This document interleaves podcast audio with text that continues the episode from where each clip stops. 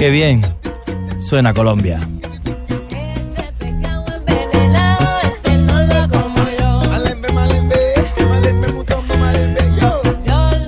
Este loco que se recorrió medio mundo y acabó aquí, en su nuevo hogar, en un lugar mágico que se llama Colombia, y hoy quería contarlo.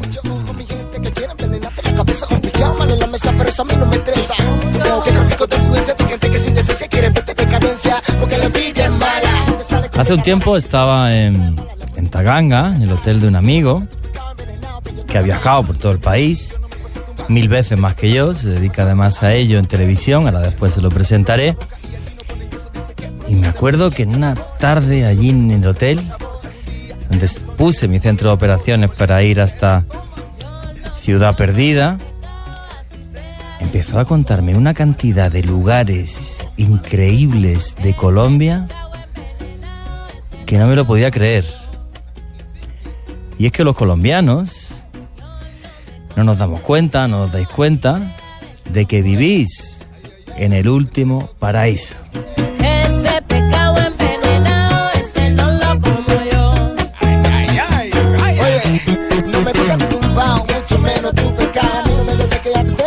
Volcanes, glaciares, los Andes, el Orinoco, el Amazonas, Caribe, el Pacífico, desiertos, sitios con una magia que ha roto fronteras, San Agustín, Ciudad Perdida. ¿Sabéis por qué me encanta Colombia? Aquí puede uno sentirse un dominguero de playa, coger el avión y 5 horas más tarde ser Indiana Jones. Podemos ir desde las fabulosas playas de Santa Marta a internarnos en el territorio inexplorado más grande del mundo, el Parque Nacional de Chiribiquete. Me encanta, me fascina este país, mi nueva casa, mi nuevo hogar. Me da mucha pena cuando uno va a Europa o va a Estados Unidos y dices que vives en Colombia y bueno, pues hay gente que te pone la cara así un poco rara, ¿no? Y siempre les respondo igual. Lo importante de este país no es solamente esa variedad paisajística de lugares fabulosos, fantásticos, muchos de ellos desconocidos que vamos a presentar esta noche.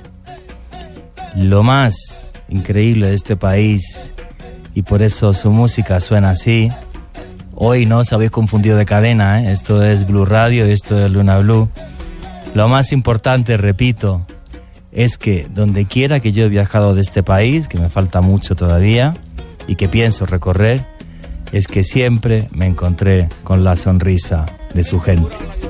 Y eso es lo más fabuloso de Colombia, y eso es lo que hace a Colombia un país mágico.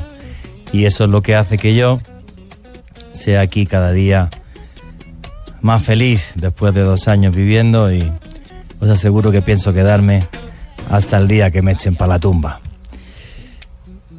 La sonrisa de su gente, todos estos lugares mágicos. Colombia es una gran desconocida, no fuera de Colombia, sino para los colombianos. Y esta noche os lo vamos a demostrar. Habéis escuchado hablar del Parque de la Paya, en el Putumayo, de la Cueva del Dragón. Antes de comenzar el programa estábamos buscándolo en Google, San Google, en imágenes, ni una sola imagen de la Cueva del Dragón. Luego os contaremos dónde está y qué es. Colombia es una gran desconocida, Colombia es nuestra casa y Colombia es nuestra madre. Y por eso teníamos que hacer un programa como el de hoy. Me gustaría que todos los lunáticos, absolutamente todos, el numeral Luna Blue, nos pongáis ¿cuál es vuestro lugar favorito de Colombia? Más conocido o menos conocido. Repito, el numeral Luna Blue. ¿Cuál es vuestro lugar favorito de Colombia? Hoy os vamos a dar un paseo por esta Colombia mágica, por esta Colombia que es nuestra casa. Buenas noches, lunáticos. Mi nombre es Juan Jesús Vallejo. Los que queráis seguirme en redes, mi Twitter es @JuanGVallejo. En mi Twitter, en @JuanGVallejo, podréis ver ya algunas fotos de esa Colombia espectacular, mágica y en muchas ocasiones desconocida. Este programa es Luna Blue, periodismo de misterio en la radio de Colombia, y abrimos ya la puerta del misterio para Bogotá, Medellín, Barranquilla, Cali, Neiva, Boyacá, Villavicencio, Bucaramanga, el eje cafetero, Manizales, Cartagena, el norte del Valle. El Twitter de este programa, @LunaBluRadio. Pues yo no sé vosotros, lunáticos, pero yo tengo ya muchas ganas de coger ese maravilloso avión que se llama la imaginación y recorrer nuestra casa, lo más fantástico de nuestra casa en esta noche tan especial. Viene la publicidad, pero continuamos ya mismo. Esto es Luna Blue. Yo no me como ese pecado, así sea del Chocó. Ese pecado envenenado, ese no lo como yo. Luna Blue, periodismo de misterio en la radio colombiana. Luna Blue, de lunes a jueves a las 10 de la noche por Blue Radio, la nueva alternativa. ¿Qué tal una deliciosa torta? Unos ricos pastelitos, unas exquisitas galletas, un pan calientico, con harina de trigo Los Farallones. Y es rico alimento, suave, rendidora, deliciosa y gustadora. Con el trigo de las mejores cosechas, harina Los Farallones. Calidad y rendimiento inigualable. Otro producto de Organización Solarte. El músico argentino Kevin Johansen llega al Teatro Mayor Julio Mario Santo Domingo para presentar su nuevo trabajo, Mis Américas. Una mezcla de sonidos de Latinoamérica, rock alternativo y pop. Única función viernes 9 de septiembre, 8 p.m. Compra ya tus boletas a través de primeratila.com.co y taquillas del teatro. Apoya Bancolombia y Caracol Televisión. Invita a Blue Radio y Alcaldía Mayor. Bogotá, mejor para todos. Para más información y compra boletería en www.teatromayor.org. Esta es Blue Radio, la nueva alternativa. Todos los trabajadores de nuestro país merecen ganar. Por eso en el Banco Popular premiamos a los que ahorran y cumplen sus propósitos. Abra un CDT, gane buena rentabilidad y también gane sin rifas ni sorteos un horno microondas, un Blu-ray, un teatro en casa o muchos premios más. Ahorrar para cumplir sus propósitos lo premia. Ahorre ya y compruebe que con el Banco Popular siempre se puede. Somos Grupo Aval.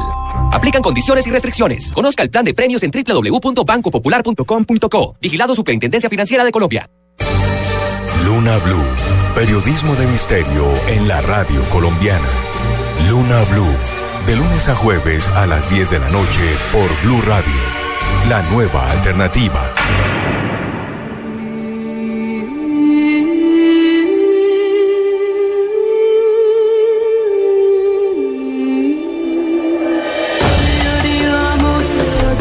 Continuamos en Luna Blue, periodismo de misterio en la radio de Colombia. En este paseo por una Colombia mágica, misteriosa. Por cierto, para que la gente entienda qué es el periodismo de misterio, que no es solamente hablar de fantasmas, sino de cosas curiosas como lo que estamos haciendo hoy. Repito que este viernes estaré en Medellín impartiendo un taller de periodismo de misterio, viernes y sábado. Los que queráis información, entrar en mi Twitter, @JuanGVallejo. Todo con J, @JuanGVallejo, y ahí tendréis la información para los que queráis ir al taller, que bueno, se trata de que tengamos cada vez más colaboradores. Empecé el programa hablando de Colombia, que es una gran desconocida. La industria más importante que va a haber en este país los próximos años va a ser el turismo, y este país tiene que despegar muchísimo todavía en eso, y lo increíble es que los colombianos y los que vivimos aquí todavía no conocemos nuestro país. Yo lo poco que he visto en estos 2 años, me gustaría decir que es mágico, pero es mucho más que mágico. Y repito, y es mágico no solo por los lugares, sino por sus gentes. Luego, todos los que estamos aquí nos mojaremos y diremos nuestro lugar favorito. También podemos decir 2, pero sobre todo vosotros en numeral Luna Blue, ¿Cuál es vuestro lugar favorito de Colombia? Vuestro lugar favorito, si además es poco conocido, mejor que mejor, porque así conocemos cada día más nuestro país, que es una auténtica maravilla. Hay mucha gente que me dice luego en el Twitter, qué raro se te oye decir nuestro país con este acento español que tengo, pero también lo considero mi país porque en mi casa a día de hoy trabajo rodeado de colombianos, mi mujer es colombiana y soy tremendamente feliz aquí. Tenemos que esforzarnos todos porque Colombia se conozca cada vez más, la conozcamos nosotros cada vez más y se conozca fuera de nuestras fronteras, porque será una industria muy importante, si Dios quiere, que además dentro de muy poco llegará la paz. Yolanda, buenas noches, ¿cómo estás? Buenas noches, Juan Jesús, muy bien. Hoy muy feliz con este programa. Qué música tan espectacular la de la introducción. Ah, Chuck It Down, claro. Tengo que confesar que me encanta, me fascina. Además que eso mueve como las fibras. Es que todo. Colombia suena bien. Aparte sí, de que tiene lugares espectaculares, Colombia suena bien. Y eso también es importante para el turismo. Sí, Juan Jesús. Y hoy especialmente es un programa muy bello, porque como usted decía, hay muchos lugares sin explorar, hay muchos otros que ni siquiera conocemos. Poco conocidos. Claro, y ahora exacto. Contaré cuando presenta Juan Carlos Solarte la charla que tuvimos en Taganga. Perdona que te corté. Por un lado esos lugares maravillosos que ni siquiera tenemos, que como usted mismo decía antes de iniciar este programa, estábamos buscando imágenes y ni siquiera en Google. No, de la Cueva del Dragón ni una. Sí, y señor. Por ejemplo, del Parque de la Paya, de muy mala calidad casi todas las que he visto, me volví loco para poder tuitear una, en el Putumayo, o sea, lugares increíbles. Oye, ¿cuál es tu lugar favorito y poco conocido del Quindío? Del Quindío, Juan Jesús, yo me quedo con Quimbaya. ¿Quimbaya? Sí. ¿Eso dónde, en qué parte está? Quimbaya, lo que pasa es que el Quindío es muy cerca, todo queda absolutamente cerca, es muy cerca Montenegro, que también es uno de los municipios principales, pero me quedo con Quimbaya porque es un lugar lleno de historia. Es un lugar donde estaban, por supuesto, los aborígenes, los indígenas. ¿Cómo lo describirías? ¿Cómo es Quimbaya?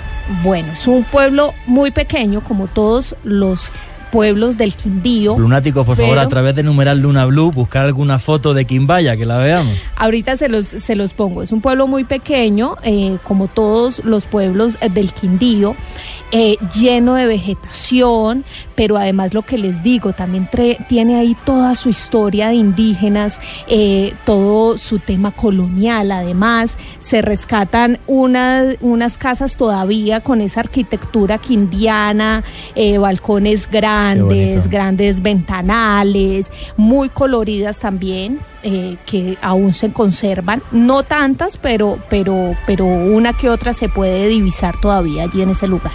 Qué bonito, pues habrá que apuntarlo, Quimbaya, en el Quindío. Buenas noches, Esteban Cruz, ¿cómo estás? Muy buenas noches, Juan Jesús, ya recuperándome de la gripa y aquí en Luna Blue. Verdad, ya... tienes una voz increíblemente melodiosa. Sí, no, ya estamos reponiéndonos. Antes de comenzar, pues recordarle a todos los lunáticos, mire, es que yo ya estoy viendo, por ejemplo, Jackson Murillo es de San Carlos, del municipio de San Carlos en el oriente antioqueño, y nos está mandando ya fotografías de su pueblo. Muchas gracias, se ve muy bonito. Colombia, tristemente por la guerra, pues estuvo mucho tiempo encerrada en sí misma. Hay mucha gente que conoce más Miami, que conoce más Europa, señor, que su propio país, porque era muy peligroso. Esperemos que las cosas cambien de aquí en adelante y cambien cada vez más y podamos conocernos más a nosotros mismos. Eso, lo que estás diciendo, o sea, cuando yo llego a Europa y digo que vivo en Colombia, mucha gente como que se asusta y tal, y siempre respondo igual, pues donde quiera que he ido haya encontrado más riqueza, menos pobreza, más pobreza o diferentes estratos sociales, siempre he recibido una sonrisa, que es una maravilla. Sí es cierto que el hecho de la guerra ha hecho que desconozcamos una buena parte del territorio nacional y increíblemente eso ha tenido como efecto positivo, en contra de lo que todos podemos pensar, que se han guardado tesoros naturales y sitios de una forma increíble porque no han tenido turismo ninguno. Eso va a ser parte de la riqueza de Colombia y por eso es fundamental que hagamos programas como este, paseándonos por esa Colombia mágica para que todos conozcamos cada vez más nuestro país. Pero también, no solo la guerra también hay que apuntarle algo adicional, y es el tema del acceso, de las malas vías, del olvido de algunos departamentos como por ejemplo el Chocó, que es absolutamente hermoso, playas estupendas, pero que es muy complicado llegar hasta esos lugares y esos municipios tan pequeños. De todas formas, hay que pensar que hay que diferenciar, y siempre lo digo, entre el turista y el viajero. Y el viajero es alguien que sí llega a esos sitios. Ahora cuando hablemos con Juan Carlos Solarte nos va a contar ese tipo de sitios que hay en el país, y un día, ya lo comentaremos ahora, ¿no? Cuando le pregunté cuál es la playa para ti más espectacular del país, y estaba viendo las fotos ahora y me quedé loco, ¿no? Entonces el viajero, que hay muchísimos millones en el mundo, que es lo que he hecho yo toda mi vida, así me recorrí los 5 continentes, sí va a ir a esos sitios, y yo sí quiero ir a esos sitios, y es más, conocerlos ahora, porque dentro de 20 años hará mucho turismo, que no habrán perdido su magia, pero sí todavía ese punto romántico del viaje, que me parece maravilloso, porque Colombia es uno de los países del mundo donde más se puede hacer eso. Sí, Juanje, y mire que en ese sentido Gustavo González nos envía un Twitter con el numeral Luna Blue, como usted también puede enviarlo, con una cascada entre Balsillas y San Vicente del Caguán, que por muchos años ha sido una de las zonas más conflictivas del país, y es impresionante, y yo creo que esa naturaleza, ojalá la cuidemos también, porque pues obviamente va a llegar un montón de gente, esperamos que pase eso, y empezamos a descubrir misterios. Mire que cuando yo estaba hace años terminando pues unos estudios de maestría, me fui caminando por todo el cañón del Chicamocha, que es en Santander, es gigantesco, es una maravilla, y en el fondo casi nadie va, y caminando y hablando con los campesinos llegué a un pueblo que se llamaba Cepitá, un pueblo muy muy bonito, colonial, que nadie visita, y Cepitá, y me dijeron, sí, hay otro pueblo más, pero ese pueblo es tan escondido que no vive nadie, y seguí caminando y efectivamente llegué a un pueblo, se llama Jordán Sube, tiene 40 habitantes y 20 casas, queda en la mitad del cañón, no hay sino 2 policías y un enfermero para todo el pueblo y el cura. Es uno de los pueblos más extraños de Colombia, y hay un mito de que en el cementerio hace mucho tiempo habían enterrado a unas personas y que una noche el cementerio explotó por gases, no se sabe por qué, y que esa fue la maldición del pueblo y por eso nadie volvió a vivir allá. Wow, lo has puesto en tu Twitter, @cruzescribiente. ¿Cómo se llama el pueblo? ¿Lo puedes repetir? Se llama Jordán Sube, y es conocido como uno de los pueblos más misteriosos del país. Usted coloca pueblo más misterioso de Santander y le sale este, que es uno de los pueblos fantasma también de Colombia. Es extraño. Y antes de seguir, quisiera darle un agradecimiento a los Blunáticos, que el fin de semana me estuvieron tuiteando muchísimo frases de mi libro Los monstruos en Colombia si existen. Los quiero mucho, gracias, nadie me había hecho eso. Y entonces, pues mi libro se llama Los monstruos en Colombia si existen. Está la historia de Garavito, del monstruo de los Andes, lo consiguen en cualquier librería, en estos días están en promoción. Entonces, muchas gracias, ahí lo pueden ver en mi Twitter, que es @cruzescribiente. Súper rápido, tu lugar favorito de Santander, porque hemos hecho que Johan, que es del Quindío, diga su lugar del Quindío, y a ti por alusiones, porque claro, de Santander, ¿cuál es tu lugar favorito? Hay un lugar muy extraño que casi nadie conoce, es un pueblo que se llama Coromoro. A esta hora todo el mundo está dormido. Sí, ese pueblo a las 6 de la tarde todo el mundo se va a dormir. De allí surgió mi familia, incluso la entrada tiene un puente que se llama Puente Nereo por mi bisabuelo, que fue un coronel de la Guerra de los Mil Días, y ahí dice pueblo Puente Nereo. Lo chévere de este pueblo es que es tan pequeño, es un pueblo pequeño, usted no ve a nadie, mejor dicho, solo en las fiestas y en las ferias del pueblo, pero está rodeado de unas montañas gigantes que tienen unos túneles que todavía nadie ha explorado. Y yo recuerdo que cuando yo era niño bajaban los guaqueros con momias que las habían sacado, momias guane que las habían sacado. Increíble. Sí, eso pasa mucho en esa zona, y todavía hay muchos de estos túneles, y se ven las cavernas en las cimas de las montañas, nadie se sube por allá, hay gente que se baja, campesinos con cuerdas, y a veces encuentran tiestos, o sea, pedazos de barro, ollas de barro de los antiguos guane, y también hay osos de anteojos, y ese pueblo Coromoro casi nadie lo conoce. Coromoro, Santander, si hay coromoreños, salúdenme ahí con el Twitter, que allá también vengo yo. Y a ver si ponemos también alguna foto en numeral Luna Blue de Coromoro. Qué mágica es Colombia, y acabamos de empezar el programa hoy, increíble eso que me contabas de las momias y de los túneles. Sí, señor. Ojalá algún día hagamos un programa de televisión para poder viajar a todos esos sitios. Claro que sí. Que me parecería maravilloso. Bueno, y esta noche es un orgullo Y es un placer tener aquí a alguien que del mundo del viaje y de viajes por Colombia y también por fuera de Colombia sabe muchísimo más que nosotros. Es actor, es presentador, es director de un programa que se llama Travesía TV, Travesía, que es en Caracol Televisión. De haber visto en alguna película de cine como en Los 33, buen amigo, dueño del hotel de Taganga en el que me quedé, en el Daifin, y es Juan Carlos Solarte, que esta noche está aquí. Juan Carlos, buenas noches, ¿cómo estás? Muy buenas noches, feliz de estar acá, Esteban, yo, a Juanje y a todos los lunáticos, o sea, feliz, realmente que este es un espacio que me encanta, muchas veces quise venir y bueno, aquí estamos. Y no va a ser la primera, ¿eh?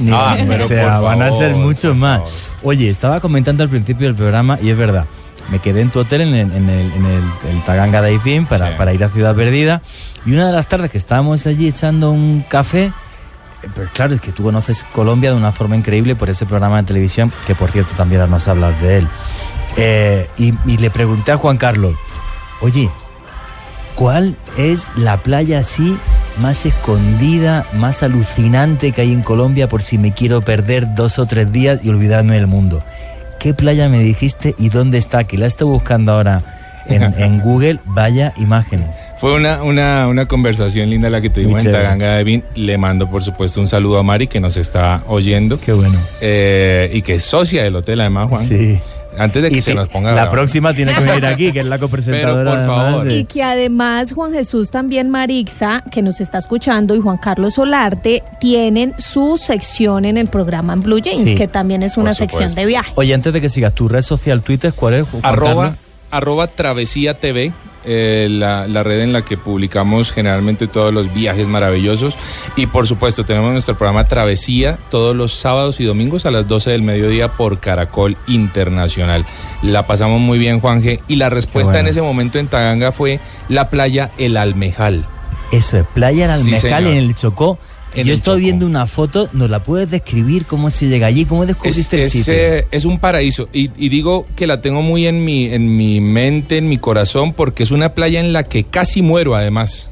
Ese dato que quizá no te lo di en ese momento. No, yo creo que esos lugares en donde casi pierdes la vida te unen de alguna forma con él. Me ha pasado, pues por supuesto, son 14 años viajando y haciendo turismo de aventura muchas veces, y hay lugares que por supuesto me conecto más tal vez por esa situación especial.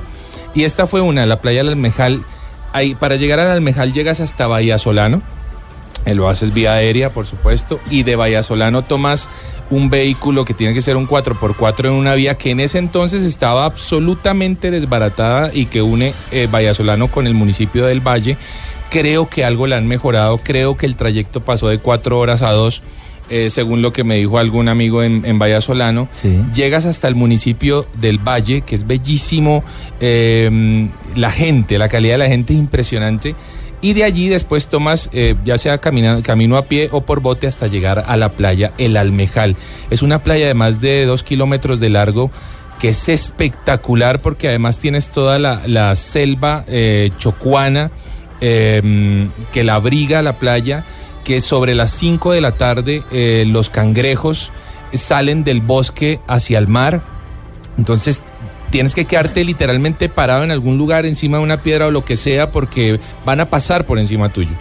Una pregunta, ¿son de esos cangrejos rojos? Es el cangrejo rojo. Ese cangrejo rojo está en todas las playas casi del Pacífico. Sí, sí, es impresionante, lunáticos. Sí. Yo estuve en un lugar que se llama Punta Mulatos, en el Cauca, y era una cosa increíble porque literalmente uno tenía que quedarse quieto por miedo a aplastarlos. Sí. Y le decían los pobladores, la playa se veía roja, le decían el Ejército Rojo. Tal cual, es espectacular. ¿Y te pican? No, ellos van a lo suyo, ellos van al mar, ellos no te miran, tú no les importas nada. Y eso es lo lindo justamente, que es uno el que está allí de visitante, pero es también lo que te convierte en viajero, Juanje, es esa capacidad de asombrarte, de ver las cosas de una manera distinta a como las ve generalmente el turista. Claro, porque además lo que nos ofrece Colombia en lugares como el Almejal es que nos sentimos viajeros más que turistas, porque ¿qué hay? Un par de hotelitos o ni eso. ¿Cómo, hay un ecolodge divino ahí en el Almejal, lleva el mismo nombre.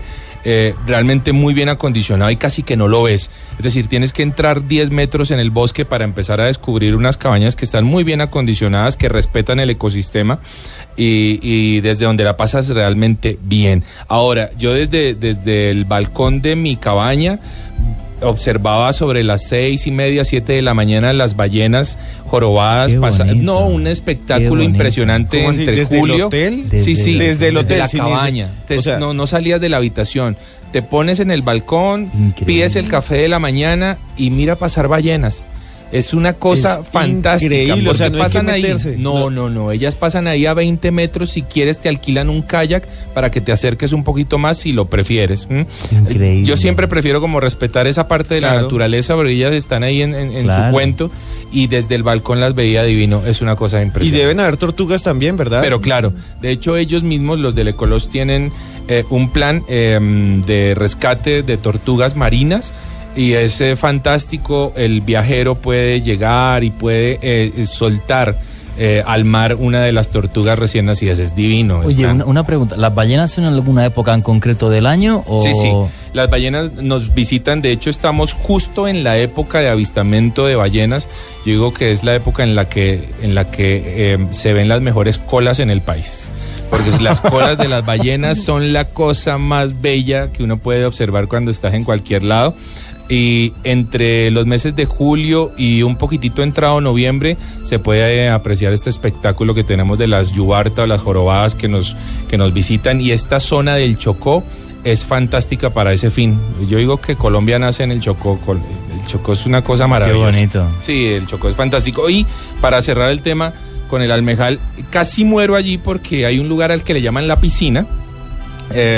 Digamos que cuando en el Pacífico los cambios de marea son dramáticos. Son fuerte. Dramáticos, exactamente. Sí, señor. Y había un lugar en el que el guía nos dijo, no, te puedes meter, que ahorita hay marea baja, no hay problema. Entonces yo fui, busqué la piscina. Le llaman la piscina porque es un arrecife de coral gigantesco que queda expuesto en la marea baja. Y quedan, por supuesto, peces, erizos de mar y otras especies allí que se pueden caretear y son muy lindas. Parece ser, como no parece ser, resulta que yo me metí cuando la marea estaba subiendo. Pero cuando la marea sube no es que te dé tiempo, es que es una sección de 7 u 8 olas que entran de inmediato y sin que te avisen. Con una fuerza impresionante. Así que yo estaba allí careteando cuando simplemente escuché un grito de sal, sal, sal. Y sal, sal fue el que yo empecé a ver cómo entraban las olas en esta piscina. Y las olas me empezaron a estrellar, por supuesto, contra el arrecife de coral, wow. Que es no puede haber nada peor, o sea, el arrecife de coral es de las es absurdo. Y lo difícil del tema es que si me salía de esta piscina, caía un acantilado, en donde seguramente no iba a salir de allí vivo. Entonces, logré agarrarme bajo agua las 7 olas generalmente que llegan cuando llega la marea alta. Estuve allí un poquitito aguantando el aire y al final, un minuto 20 más tarde, subí a superficie, salí a superficie echándome la bendición de que hubiera pasado pues este oleaje, y afortunadamente me dio un chance de subir a la roca y de poder escapar de allí, pero con muchas cortadas, wow. La pasé muy mal, pero me unió a ese lugar. Qué bonito. Qué bonito. Sí, yo cuando estuve también en el Pacífico me pasó algo parecido. Imagínense que me tocó, pues nos fuimos por allá a un pueblo que se llamaba El Naranjal, sí. Que era muy cerca, y la marea es como a las 5 de la tarde, ¿cierto? Como a las 6. Sí. Es como entrando la noche. Íbamos caminando por el camino y pues nos habían avisado de que ojo, pero yo decía, eso no tiene ningún problema, sí. Esto es... un potrero, ¿cómo se va a meter el agua a un potrero? No, nada, es así. En menos de 10 minutos estábamos nadando para llegar, y además con una corriente impresionante. Sí. Y los blunáticos ya nos están escribiendo cosas increíbles. Vea, Gustavo González habla de un lugar que se llama Buriticá, Magdalena. También por aquí hay un Kelly Chaverra, nos envía unas fotos impresionantes de Manizales. Alejandro Lunático, que ha estado en Vallasolano y que es impresionante la selva. San Cipriano, que es una cascada, que dicen, claro, que está entre Buenaventura y Cali, que es súper bonita, según lo que nos dice aquí Ana María. También está Ezequiel Mato. Sigan, por favor, con el numeral Luna Blue. Su lugar favorito, y si puede ser, poco conocido de Colombia, para que todos conozcamos mucho mejor nuestra casa. Juan Carlos, de ese lugar del que usted nos está hablando, por supuesto tiene que haber selva allí. ¿Cómo es esa selva? ¿Es fácil de entrar o no? ¿Hay que tener mucho cuidado? Es de mucho cuidado, porque es tan fuerte, si no más, como la selva amazónica. Y digo si no más porque digamos que el clima de la región en el Chocó, en el Amazonas hay temporadas de lluvia. En el Chocó todo el año es lluvia, por lo tanto esta selva es de un cuidado especial. Hay algunos senderos que se pueden recorrer para el turista que están demarcados y mi recomendación siempre será, hombre, cuando llegas a este tipo de lugares no te las des de guía. De Indiana Jones, sí. No te las des de Indiana Jones, que te va a salir mal. Sí. Esto generalmente sale mal. Así que explora con precaución y con guianza. Además, el turismo de aventura o las prácticas de deportes de aventura en el turismo son, para mí, lo máximo, siempre y cuando se rodee uno absolutamente de seguridad. Y mucho más cuando estamos hablando de un ecosistema como el bosque húmedo tropical, que es... Estamos hablando de algo que es impresionante, que es majestuoso y que si tú das 10 pasos en la dirección equivocada, segura, es posible que no salgas de allí, porque no vas a encontrar el camino de regreso. Qué importante es lo que estás diciendo. A mí cuando me dice la gente, bueno, y te metías en el desierto y en la selva, digo, sí, claro, siempre con guía. O sea, pero claro, ¿cómo voy a llegar yo al desierto del Sahara en Argelia? Me voy a pegar 7 días por las montañas como estuve, o en el Maridi en Bolivia... Obviamente, siempre con guía. Y porque lo que está diciendo Juan Carlos es sumamente importante, porque uno dice, uy, qué bonito la selva, da 5 pasos, como ha hecho Juan Carlos, y te desorientas con una facilidad porque es un mar verde en el que no hay manera de orientarse. La mayoría de la gente que se pierde en la selva o en este tipo de ecosistemas, las encuentran muy cerca a los caminos de donde se perdieron, y ellos creían estar a kilómetros del camino, pero generalmente estaban a metros, solamente que no se podía. Y además, muchos de los que se pierden en la selva y en la jungla terminan caminando en círculos. Exactamente. Piensan que van de un punto a otro y terminan dando vueltas. Es que es el mismo árbol, Esteban, es el mismo árbol, es el mismo ecosistema que te vas a encontrar en cada paso, así que hay que tener cuidado, hay que investigar el lugar al que vamos. Sí. Por ejemplo, Esteban cuenta el tema de la marea, hay que saber que cada 6 horas y 13 minutos hay un cambio de marea, y que en el Pacífico un cambio de marea inclusive puede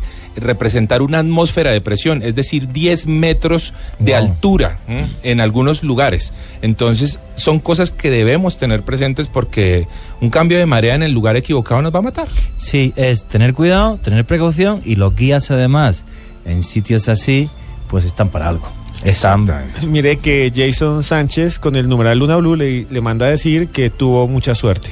Sí, la verdad es que tuve mucha suerte, pero como digo, son lugares que te conectan de alguna forma con estos espacios. Y oye, apuntadísima esa playa del Almecal, en el Chocó, y bueno, pues uno de los sitios mágicos y desconocidos, poco conocidos de Colombia, hay que apuntarlo. Bueno, comencemos esta ruta por Colombia, que va a dar tiempo a muy poquito. Tenemos apuntados un montón de sitios y posiblemente no nos dé tiempo, pero hasta donde lleguemos. Eso te iba a decir. Convencemos a Juan Carlos, que viene aquí otro día encantado, seguro. Oye, uno de tus sitios favoritos, Juan Carlos, que San Google no tiene ni imágenes. San Google. O sea, que me parece increíble, es la Cueva del Dragón. ¿Dónde está esa cueva? ¿Cómo la descubriste? ¿Cómo fue que fuiste allí? Bueno, a la Cueva del Dragón llegué un día con el programa Travesía, justamente, hace ya algunos años, en el departamento del Huila. Se encuentra ubicado al sur del casco urbano del municipio de San Agustín. San Agustín, famoso. Sí, correcto, muy famoso, en una vereda que se llama El Alto Los Naranjos. El Alto Los Naranjos. Sí, digamos que hasta aquí, hasta San Agustín mucha gente llega, hasta el Alto Los Naranjos o la vereda Los Naranjos no. Ya ahí el acceso es bastante complicado. Y una vez llegamos al Alto Los Naranjos, íbamos, porque el lugar es cafetero, sí, el clima es cafetero, entonces nos convidaron, fue interesante. Pero alguien nos dijo, oiga, hay una cueva buenísima, que la verdad muy poca gente conoce, muy poca gente ha hecho, ¿quieren ir? Dijimos, bueno, vamos a hacerlo, la exploración siempre es bienvenida en Travesía, por supuesto. Y resultó que nos encontramos con un paraje espectacular. La Cueva del Dragón es seguramente una de las cuevas más bellas y misteriosas, además, Juanje, que hemos visitado en el programa. Seguramente una de las actividades favoritas para mí es la espeleología, o más bien el espeleísmo. Pues recordemos que la diferencia es que la espeleología tiene un sentir científico, exploratorio, de investigación, y el espeleísmo tiene un sentir turístico. Lúdico. Exactamente, aventura. Así que íbamos un poquito de las dos formas, porque íbamos explorando. Nos encontramos allí con una entrada de muy difícil acceso, dos paredes que se cierran mucho. Yo soy un hombre que mide 1,90, que pesa 100 kilos, y la verdad que me raspé un poco el pecho y la espalda para poder ingresar. Se entraba justo. Entraba muy justo, y esa entrada duró, tenía un largo de aproximadamente 15 metros, así, pero con una complicación adicional, y es que entraba un arroyo. Entonces tenías el agua hasta un poco más alto de las rodillas. Wow. Los guías decían, vea, aquí hay que tener una precaución especial, donde llueva, nos toca esperar dentro de la cueva hasta que pase para poder salir. O sea, la entrada es casi secreta, o como está hecha para que nadie entre. O sea, tiene esa angosta y un riachuelo en la mitad. Sí, tal que cual. Si llueve... No, era un peligro. De hecho, ellos decían, tenemos que entrar rápido, porque si llueve que nos coja adentro. Sí, buscamos un lugar donde esperar. Está. Pero si llueve y estamos atravesando los 15 metros, vamos a pasarla mal, porque el agua sube obviamente en un estrecho de esos de una manera impresionante. Y la fuerza. Lo increíble es que cuando superamos estos 15 metros, nos encontramos con que esta agua genera una cascada interna. Una cascada de 25 metros. De profundidad. O sea, es como un edificio de 10 plantas. Exactamente. Así que tú llegas al borde y lo que ves es negro. Porque no tú solamente escuchas el agua que cae. Yo pregunté, ¿y esto cuánto tiene de altura? Eran 25 metros más o menos. No. Los más o menos de los guías siempre hay que multiplicarlo por 2. Un momento. Esto es súper peligroso si alguien se mete, porque como no se ve nada, se cae y se va 25 metros abajo. Es tal cual. Y 25 metros es un edificio de 10 pisos. Sí, imaginen su hueco dentro de una cueva donde cae una cascada. Abajo debe haber un pozo, me imagino. Abajo había un pozo, correcto. Hicimos un montaje de cuerdas muy rápido. Entonces, hay que hacerlo muy rápido por el susto de la lluvia. Descendimos los 25 metros de la cascada y llegamos al pozo, superamos el pozo, nos desanclamos y empezamos a encontrarnos con una cueva impresionante. Y una vez estás abajo y con tus linternas comienzas a iluminar esa caída de agua, te das cuenta que estás dentro de una película de Indiana Jones, Juan. Qué bueno. Es fantástico lo que sientes allí. Y te sientes, por supuesto, muy abrumado y muy... sobrecogido. Sí, sobrecogido con el paisaje, pero también sabes que estás exponiéndote a un riesgo brutal. Estás en un lugar inexplorado. ¿Qué te iba a decir? Eso te iba a decir. Es una cueva que está inexplorada, ya os digo, ni en San Google hay imágenes, y... es muy grande. ¿Hasta dónde llegas? Llegas a un primer salón después de este pozo. Sabemos que en las cuevas los salones se llaman a los espacios más amplios. A un primer salón, y empieza una exploración a pie, por supuesto, en todo el recorrido, que es fascinante. Pero llegamos a un lugar que me atrajo mucho la atención y que genera una especie de pisos dentro de la cueva. Exactamente. Como escaleras grandes. Como escalones, pero literalmente tú puedes ir por un piso y tu compañero por el de abajo. Increíble. Y otro por un tercer piso. O sea, es un laberinto. Pisos. Exactamente. Pero esa vaina, qué pena decirlo así, pero esa cueva debe ser de un tamaño gigantesco, la bóveda. La bóveda inicial, sí. Luego se va cerrando, hay pasos húmedos, hay pasos de barro, hay pasos de arrastre. Hay diferentes pasos que tienes que ir superando, pero quizá el más impactante de todos era el de los pisos. Ellos le llamaban así, bueno, vamos a llegar a los pisos, y los pisos es que cada uno podía irse por el piso que quisiera. Igual íbamos a salir a un mismo lugar, era espectacular. Increíble. Oye, creo que tenemos algún audio de dentro de la cueva. Sí. Claro, Juan, mira, la cueva que vamos a utilizar ahora es una cueva que entra horizontal y después vamos a bajar en rapel un cono para llegar a la primera plataforma.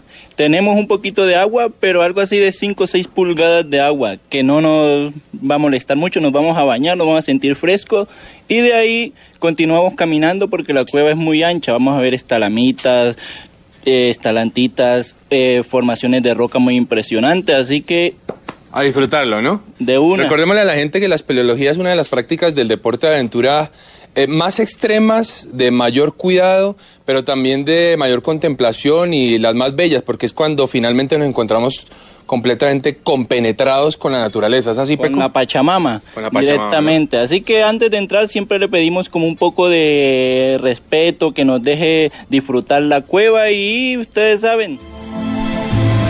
Él es Peco Navarro, él decía, ustedes saben, es que uno no sabía realmente, ¿no? Pero él dijo, bueno, ustedes saben, como diciendo, ustedes sabrán lo que están haciendo, y así fue como ocurrió. Lo bello de las cuevas en donde cruza el agua es que hay vida, ¿m? Es que, y esa vida es de mucho valor. Vamos a seguir escuchando un poquitito. Lo que estamos escuchando son apartes justamente del programa que hacíamos con Travesía.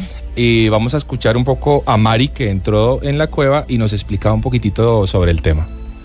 Nosotros continuamos nuestro recorrido por la cueva Los Naranjos y nos encontramos con algo especial. Como esta cueva tiene entrada de agua, esto trae muchos nutrientes, lo que hace que aún haya vida en lugares tan oscuros.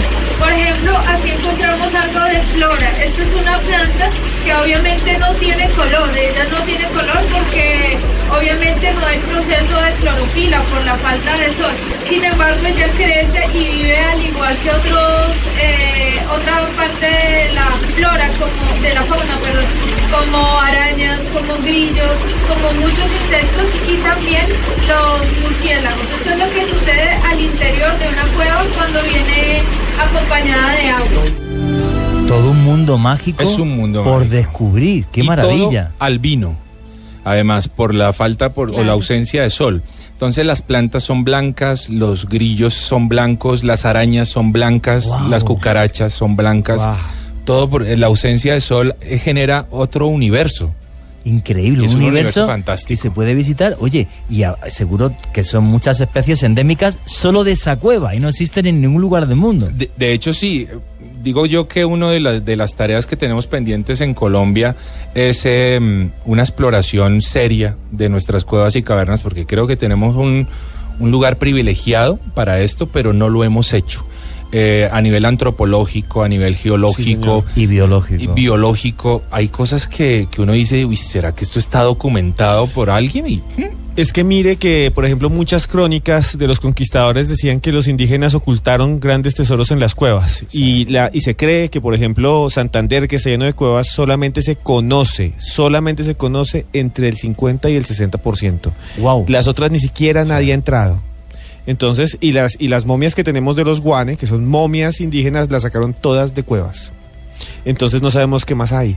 Y además de animales extraños, ¿había murciélagos también? Sí, había murciélagos. Los que más me gusta ver son los hematófagos, conocidos como vampiros. Claro, los que chupan la sangre. Me encantan, a mí me encantan porque además los murciélagos son lindos. La gente les teme, pero pues por un lado el sistema de colocalización de los murciélagos hace que no se estrellen contra ti. El mapa que generan ellos en su cerebro es perfecto y exacto. Así que no se van a estrellar, pero sí sientes el aleteo en las orejas, sí sientes el viento en la cara. Increíble. Cuando pasan tan cerca de ti y sabes que es un hematófago, pero no te va a chupar la sangre, o sea, no ocurre eso. Es que lo que está diciendo es impresionante. En la cueva, por ejemplo, del Indio en Santander, sí, claro. Un día entré y salí muy tarde cuando entraron todos los murciélagos y me llegaban todos y yo dije, se me van a estrellar como cuando unas palomas se vienen al frente y es oscuro. Y no, se siente un viento que le mueve a uno el cabello. No sé, en la última película de Batman mostraban como un personaje que estaba rodeado de murciélagos. Eso sucede, se mueven alrededor de uno y en la oscuridad. Wow, pero tiene que ser una sensación. Yo la única que he tenido así fue una vez en Tikal, en Guatemala. Me dieron permiso para meterme bajo una pirámide. Y hubo un momento yo quería grabar pues una pintura que había espectacular de jugadores de pelota, de las más claras que hay en el mundo maya. Y recuerdo que cuando giré por la escalera principal de la pirámide, el sonido de los murciélagos... Sí. Claro, era un túnel y se iban moviendo a la vez que yo, se iban apartando. Pero nunca te tocan. No, pero era una cosa... Hay que decir, Juanje, por ejemplo, yo a que en las cuevas donde no hay agua... Es justamente el guano de los murciélagos lo que genera vida.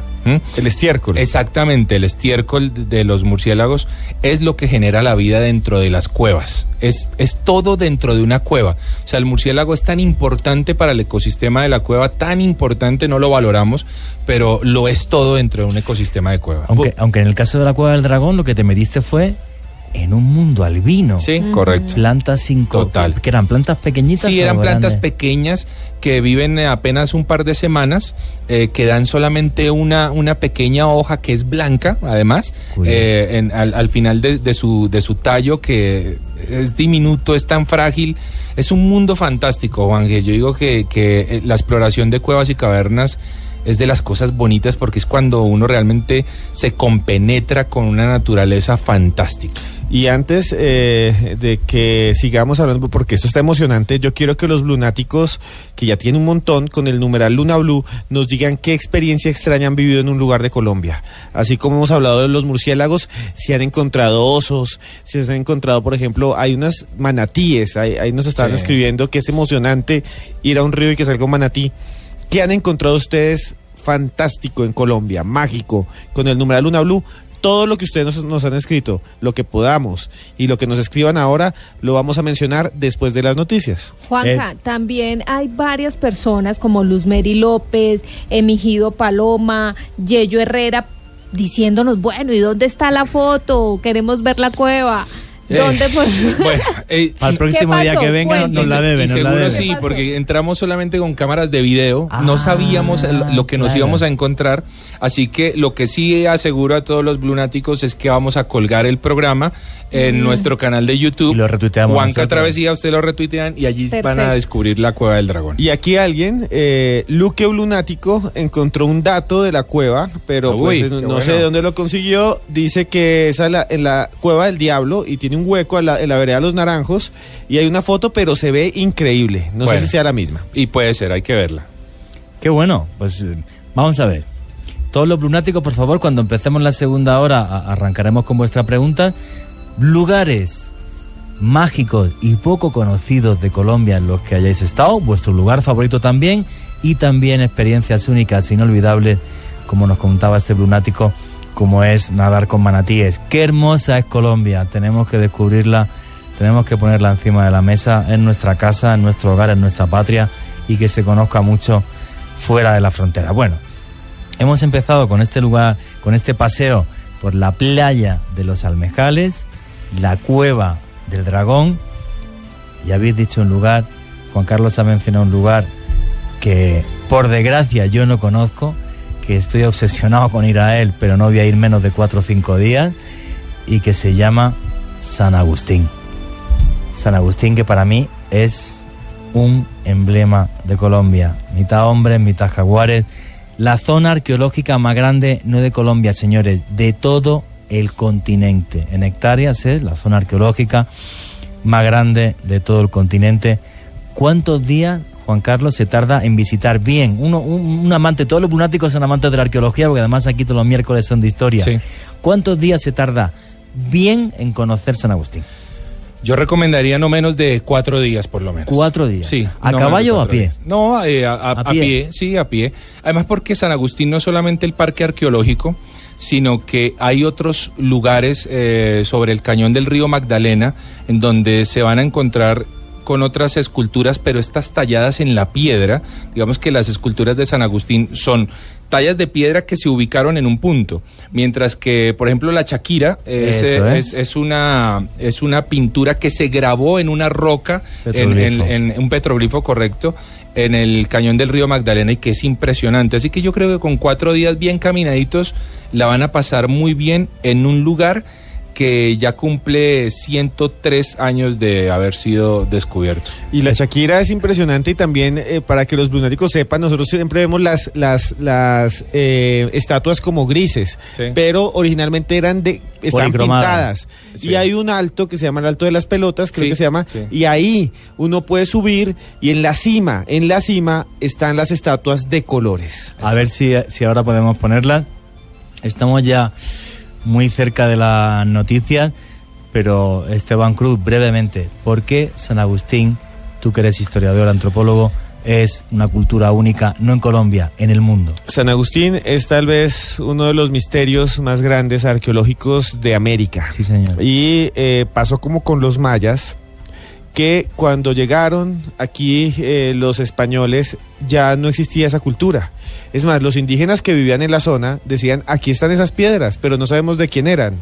No sabíamos ni qué idioma hablaban. Ni idea, no tenemos ni idea ni siquiera quién era, y les llamamos San Agustín porque fue un monje agustino, o sea, un monje que venía de la orden de San Agustín, que dijo, esto es entonces de San Agustín, esto es propiedad de San Agustín, y quedó las ruinas de San Agustín.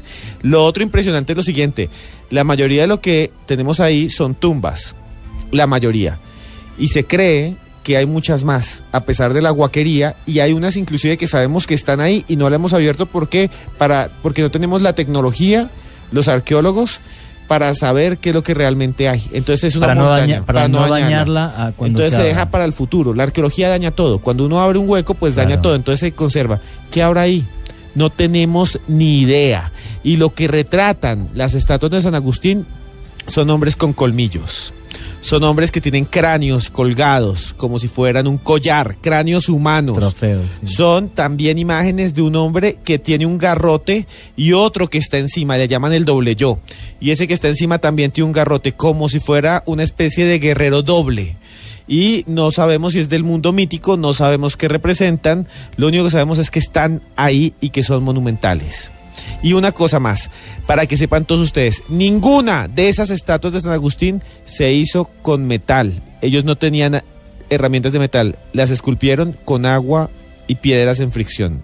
Wow. Pero increíble la descripción que nos ha hecho Esteban. Tenemos que cortar ahora por las noticias. Luego nos vas a seguir contando alguna curiosidad más de San Agustín. Y Juan Carlos Solarte también, por supuesto.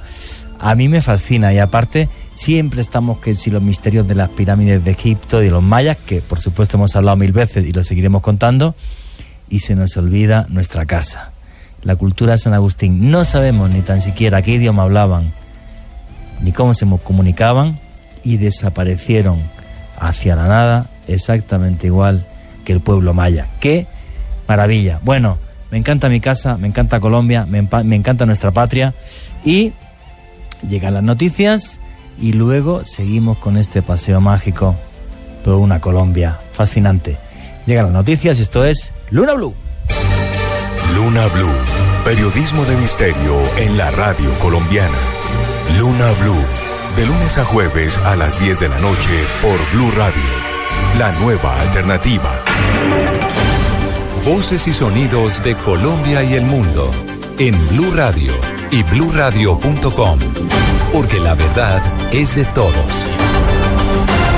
Las 11 de la noche, 3 minutos, la hora oficial en Colombia, y a esta hora llega la actualización de las noticias más importantes de Colombia y el mundo a través de Blu Radio. Hay incertidumbre en Santander por una posible caducidad del contrato para la recuperación del río Magdalena que podría decretar mañana el gobierno nacional. La información desde ese departamento con Javier Rodríguez. A punto de ser liquidado se encuentra el contrato de concesión más ambicioso del gobierno colombiano para salvar el río Magdalena ante los problemas que afronta el consorcio Navelena para llegar al cierre financiero del proyecto, que es de 2.5 billones de pesos. El plazo para darle una solución a esta situación vence este martes 30 de agosto, como lo explica el ministro de Infraestructura, Dimitri Savinovich. Ellos deberán, si se dan las cosas, demostrar la cesión de una parte de la participación que ha tenido Odebrecht, y además llegar con unas cartas de respaldo de las entidades financieras que nos permitan acreditar el cierre financiero. Y por ahora hemos hecho los mayores esfuerzos para que los privados puedan llegar a un acuerdo rápidamente. El contrato de Navelena era por 13 años para el dragado, encauzamiento y navegabilidad del río Magdalena. En Bucaramanga, Javier Rodríguez, Blue Radio. Gracias, Javier. Procedentes de los Estados Unidos llegaron al puerto de Santa Marta 21.000 botellas de agua para atender la sed de indígenas wayú en la Alta Guajira. La información desde el Magdalena con Luis Oñate.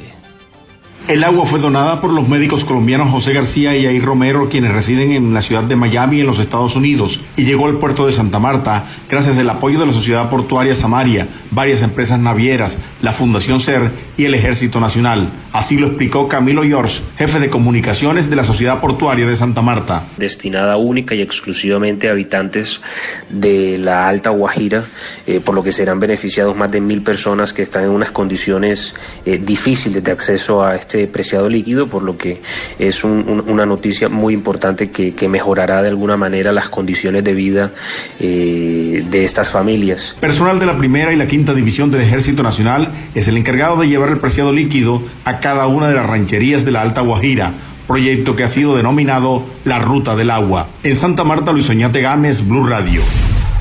Gracias, Luis. 11:05 p.m. 13 personas fueron capturadas en el Valle y otros departamentos. Entre los detenidos está alias Cejas, requerido en extradición por los Estados Unidos, y era el sucesor de un reconocido delincuente que amenazó al exjugador de fútbol profesional El Tino Asprilla. Informa desde Cali, François Martínez. En varios procedimientos realizados en los departamentos de Cauca y Valle, la policía capturó a 13 personas vinculadas con organizaciones dedicadas a la extorsión. Entre los detenidos se encuentra alias Cejas, requerido en extradición por la Corte de Nueva York. Según el comandante de la policía Valle, coronel Camilo Álvarez, este hombre sería el sucesor de alias Porrón, líder de una banda criminal, quien amenazó al exjugador Faustino El Tino Asprilla. Esta persona está solicitada en extradición por los Estados Unidos por diferentes delitos. Fue una operación grande en diferentes municipios, donde pudimos capturar a estas personas. Elías Cejas va para la cárcel de máxima de seguridad de Popayán. ¿Por qué? Porque era una persona que tenía un rango superior en una estructura que está dedicada a la extorsión. Según las autoridades, esta organización extorsionó a más de 300 personas en el suroccidente colombiano. Desde Cali, François Martínez, Blue Radio. Gracias, François. Vamos a Caldas. En Manizales, una persona de la comunidad LGTBI fue atacada con un arma blanca. La gravedad de las lesiones le causaron la muerte mientras recibía atención médica. Al parecer, el hecho se presentó por razones pasionales. Lina Osorio. El homicidio se presentó a la 1:00 p.m. en Puerto Paz, sector de Las Galerías. La víctima, identificada como Joan Manuel Mendoza, de 19 años y conocido en el sector como Paloma, fue trasladado por los uniformados al centro asistencial del barrio Villa Pilar, donde falleció, informó el mayor Luis Daniel Giraldo, comandante de la estación de policía Manizales. Estamos adelantando las respectivas investigaciones. Ya se tiene una persona indiciada, pues precisamente con las versiones que nos dieron a conocer algunos testigos del hecho. Pues estamos en la búsqueda y localización de esta persona. Según información de las autoridades, el atacante tenía una relación sentimental con la víctima. En Manizales, Lina Osorio Noreña, Blue Radio. Gracias, Lina. A las 11:08 p.m, hablamos de noticias de Bogotá. En esta semana se aprobaría en el Consejo el proyecto de simplificación tributaria que modificaría el impuesto predial en la capital de la República. También se establecería el impuesto ICA para los comerciantes una vez al año. David Gallego. Este jueves en el Cabildo Distrital podría aprobarse el proyecto de simplificación tributaria. Si este pasa a la plenaria, los bogotanos podrán pagar el impuesto predial a cuotas sin intereses, tendrán descuento por pronto pago. El aumento irá desde el 10% en los estratos bajos hasta el 20% en los altos, y los estratos 1, 2 y 3 pagarán el impuesto dependiendo la estratificación, y para los estratos altos dependerá el valor del avalúo del predio, ejerciendo así una equidad económica, según Andrés Forero, concejal del Centro Democrático. Este proyecto yo creo que es positivo. Se van a transparentar las finanzas, la gente va a poder entender un poco más claramente cómo es que se paga, y creo que esta estructura de tarifas sí tiene una componente de progresividad evidente, y es que las personas que tienen unos avalúos mayores van a pagar unas tarifas mayores que los que tienen unos avalúos menores. El proyecto busca beneficiar también a los comerciantes, que empezarían a pagar el impuesto ICA únicamente una vez al año. David Gallego Trujillo, Blue Radio. Noticias contra reloj en Blue Radio. A las 11:09 p.m, noticias contra reloj, noticia en desarrollo. La ministra japonesa de Defensa, Tomomi Inada, tiene previsto viajar en septiembre a los Estados Unidos, donde espera reunirse con su homólogo estadounidense para reafirmar su cooperación basada en la nueva legislación de seguridad nipona. La cifra, la cuarta versión de la rueda de negocios de David, capital de la provincia panameña de Chiriquí, con empresarios de Panamá y otros 6 países, logró transacciones que pueden estar entre los 12 y los 15 millones de dólares. Quedamos atentos a los partidos de oposición venezolanos reunidos en la plataforma Mesa de la Unidad Democrática, que denunciaron que hubo una violación del derecho procesal en la detención del dirigente John Goicoechea, debido a que en su contra no pesaba ninguna orden de captura. Las 11:10 p.m, ampliación de todas estas noticias a través de blurradio.com. Continúen con Luna Blue. Blue Radio cambia de frecuencia en Bogotá a 89.9 FM. ¿Y siguen los mismos programas? Sí, solo cambia de frecuencia a 89.9 FM. ¿Sigue Mañanas Blue? Sí, solo cambia de frecuencia a 89.9 FM. ¿Sigue el programa El Camarero? Sí, solo cambia de frecuencia a 89.9 FM en Bogotá. Sintonice Blue Radio en 89.9 FM y grábelo desde ya en su memoria y en la memoria de su radio.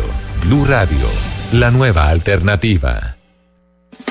Esta es Blue Radio, la nueva alternativa. Todos los trabajadores de nuestro país merecen ganar. Por eso en el Banco Popular premiamos a los que ahorran y cumplen sus propósitos. Abra un CDT, gane buena rentabilidad y también gane sin rifas ni sorteos un horno microondas, un Blu-ray, un teatro en casa o muchos premios más.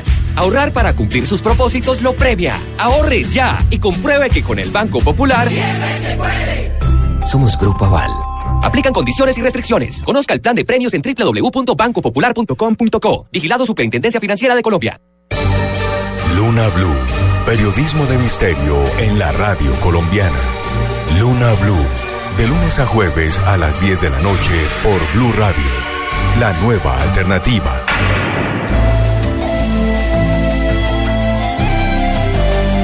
Continuamos en Luna Blue, periodismo de misterio en la radio de Colombia.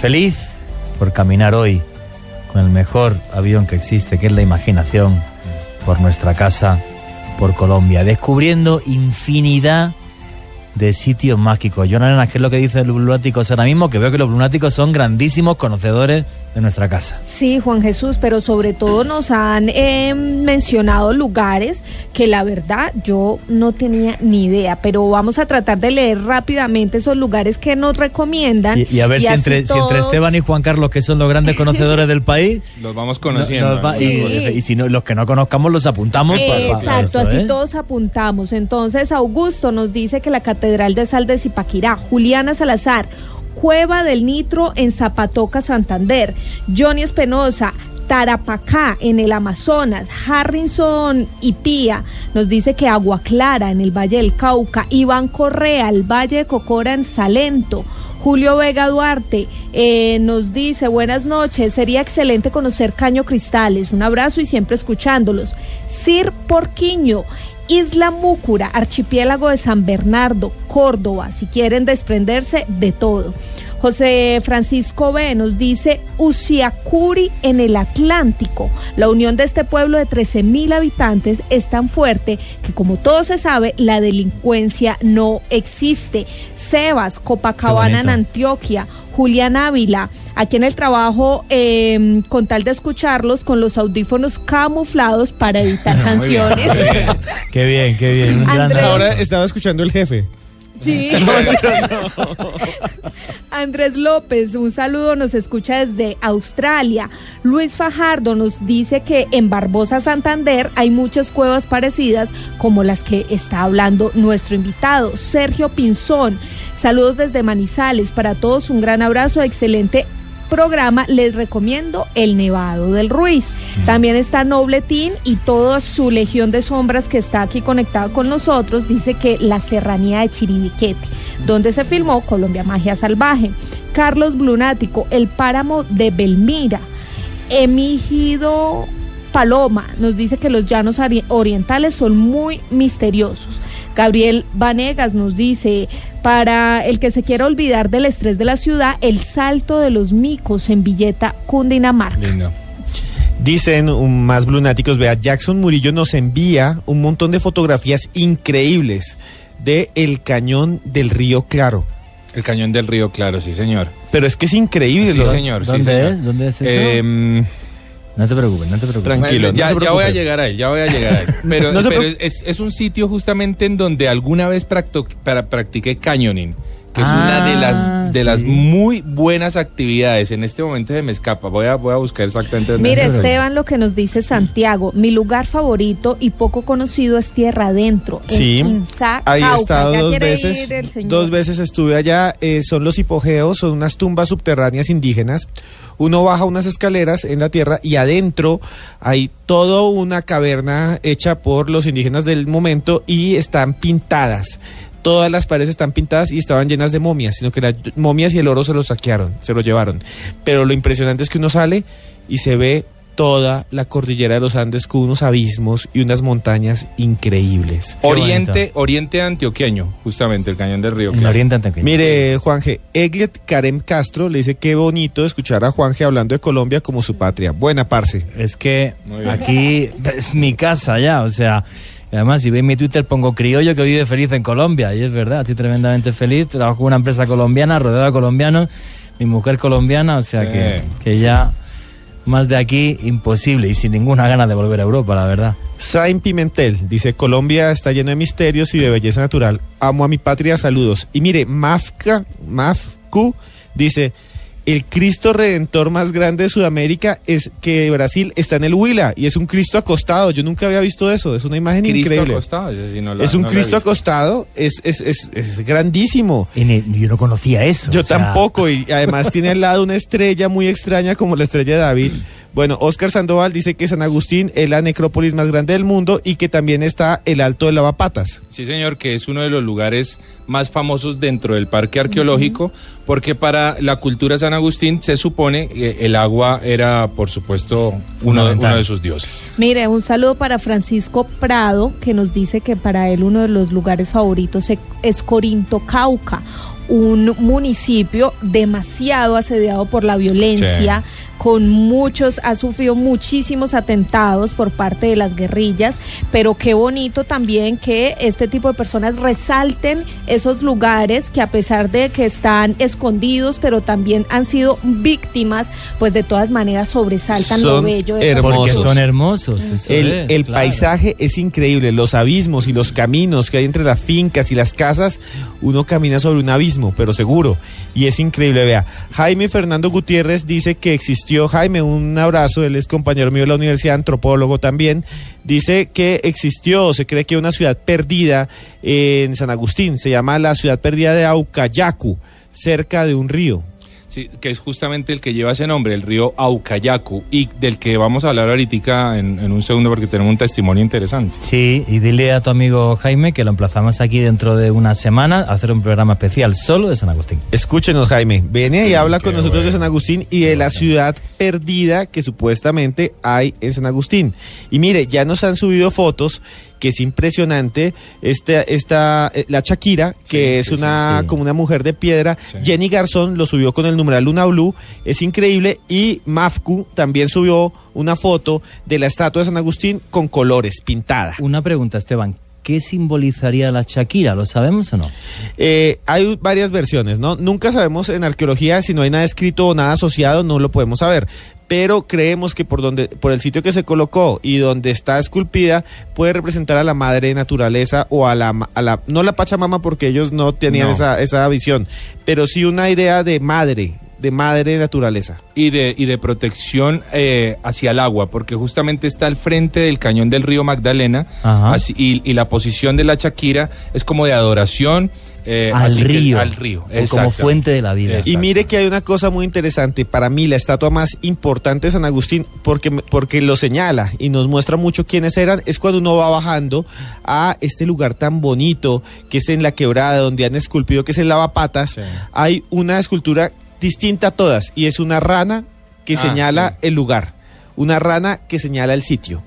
Está también el águila con la serpiente, el partero, si no estoy mal, algunos nombres de esculturas que pues por supuesto las pusieron las personas que las iban descubriendo. Muchos eran campesinos que la encontraban en su finca y las fueron llevando y recopilando en un solo lugar, es decir, muy pocas se encuentran en donde se descubrieron, en el lugar original, sino que se fueron llevando al parque arqueológico. Yo fui en los 90 y volví ahorita, y en los 90 fue una cosa impresionante de San Agustín, que en una finca tenían uno de estos sarcófagos de piedra y los tenían para echarle la sal a las vacas. Y era que las habían levantado y los antropólogos ya decían, pero ¿qué les vamos a quitar eso? Porque llevan todo este tiempo y lo están usando los campesinos, déjeselo. A mí me gustaría mucho, Juanje, ubicar un poquitito a la gente en la parte geográfica con uno de los guías de la región que se llama Elvesio Silva. Le preguntamos dónde se ubica San Agustín, Elvesio. Es importante que ustedes se ubiquen en la parte geográfica en la cual nos encontramos, que es el macizo colombiano. Se dice macizo colombiano, pulmón de América, corazón de América, estrella fluvial colombiana, nudo de Almaguer o macizo colombiano. Entonces, de estos sitios parece que la cultura agustiana sacó el material para trabajar. Entonces, la mayoría de las rocas son volcánicas, andesitas, dacitas, basaltos y tobas volcánicas. Se escuchan los caballos, ¿no? Íbamos en una cabalgata justamente en ese momento. Es divino, es un recorrido muy bonito el que se hace por esta cordillera. Y llegamos hasta un lugar, Juanje, que es muy interesante y que se llama Obando. Obando. Sí, señor, es un municipio cerca de San Agustín en donde se encontró de manera accidental algo muy interesante. Y le preguntamos justamente a Hernán Daza, que hizo parte de nuestro programa Travesía de la Asociación Cuna Yala, qué ocurrió en Obando cerca a San Agustín, Hernán. Obando es una inspección, era un corregimiento departamental. Toda la gente de aquí vive de la caña. Es un sitio que anteriormente se iba a construir aquí en este punto un campo de fútbol, pero por cosas del destino, un camión que llegó a este punto, la parte de atrás, las llantas traseras, se le fueron a un hueco.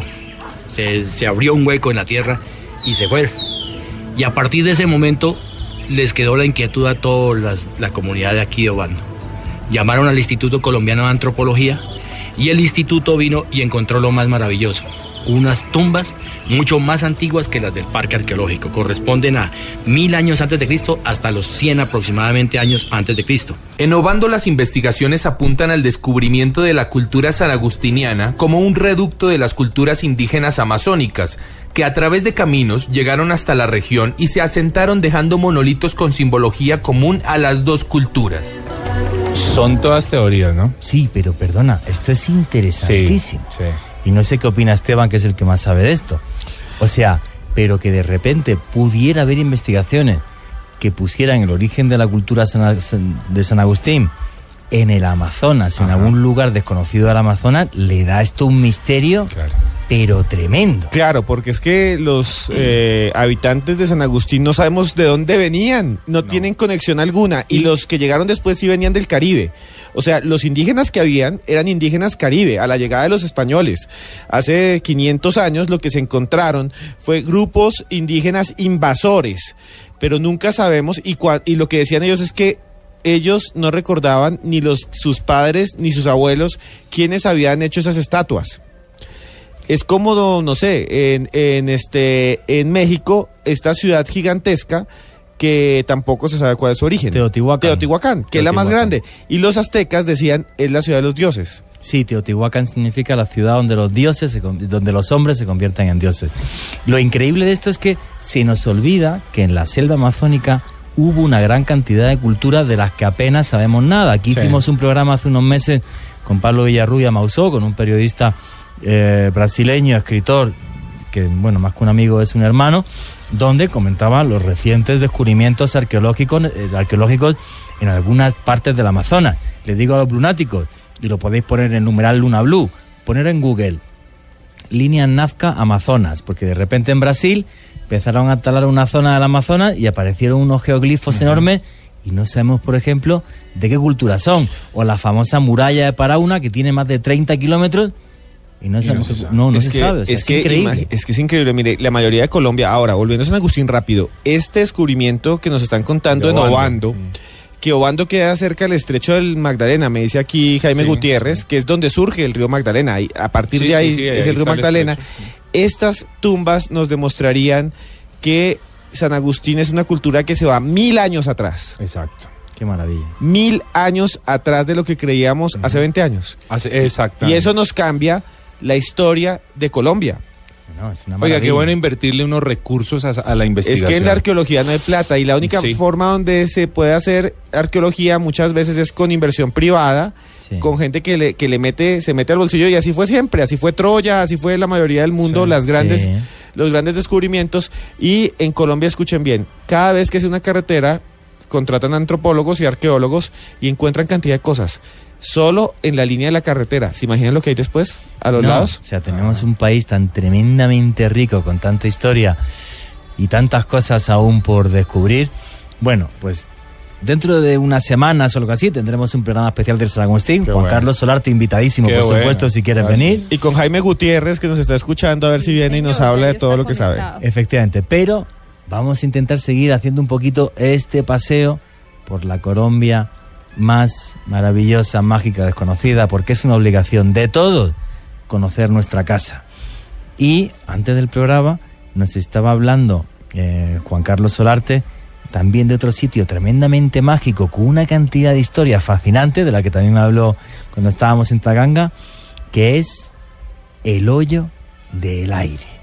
¿Dónde está, Juan Carlos, el Hoyo del Aire? ¿Qué es? El Hoyo del Aire, también conocido como el Hoyo del Viento, en el municipio de La Paz, muy cerca al municipio de La Paz, en Santander. Un hoyo que es famoso, digamos, por su forma, por lo que representa el tener un abismo de más de 200 metros de profundidad. 200 un hoyo de metros. Más de 200 metros de profundidad. Eso sería un edificio, no sé, ya estamos hablando como las torres de Abu Dhabi, una cosa así. Puede meter el edificio del centro de Bogotá, el que están construyendo, y sigue sobrando un pedacito más para explorar. Wow. Así de profundo es el Hoyo del Aire. ¿Y que tiene un origen geológico? Se supone que tiene un origen geológico de derrumbe, se supone que es un derrumbe. Sin embargo, las muy pocas exploraciones que se han hecho en el Hoyo del Aire o el Hoyo del Viento apuntan a que hay unas corrientes internas de agua, porque se escucha el agua en el fondo del hoyo, que seguramente están precipitando la erosión interna, y lo más posible es que el hoyo sigue en formación, es decir, sigue echando para abajo. Así que seguramente estamos hablando de Juanca, un tema. Pero hay dos historias mucho más relacionadas con la leyenda en cuanto a este hoyo. Algunos dicen que se creó o se produjo por la caída de un meteorito en ese lugar. Entonces, que por eso está ese hoyo tan gigante.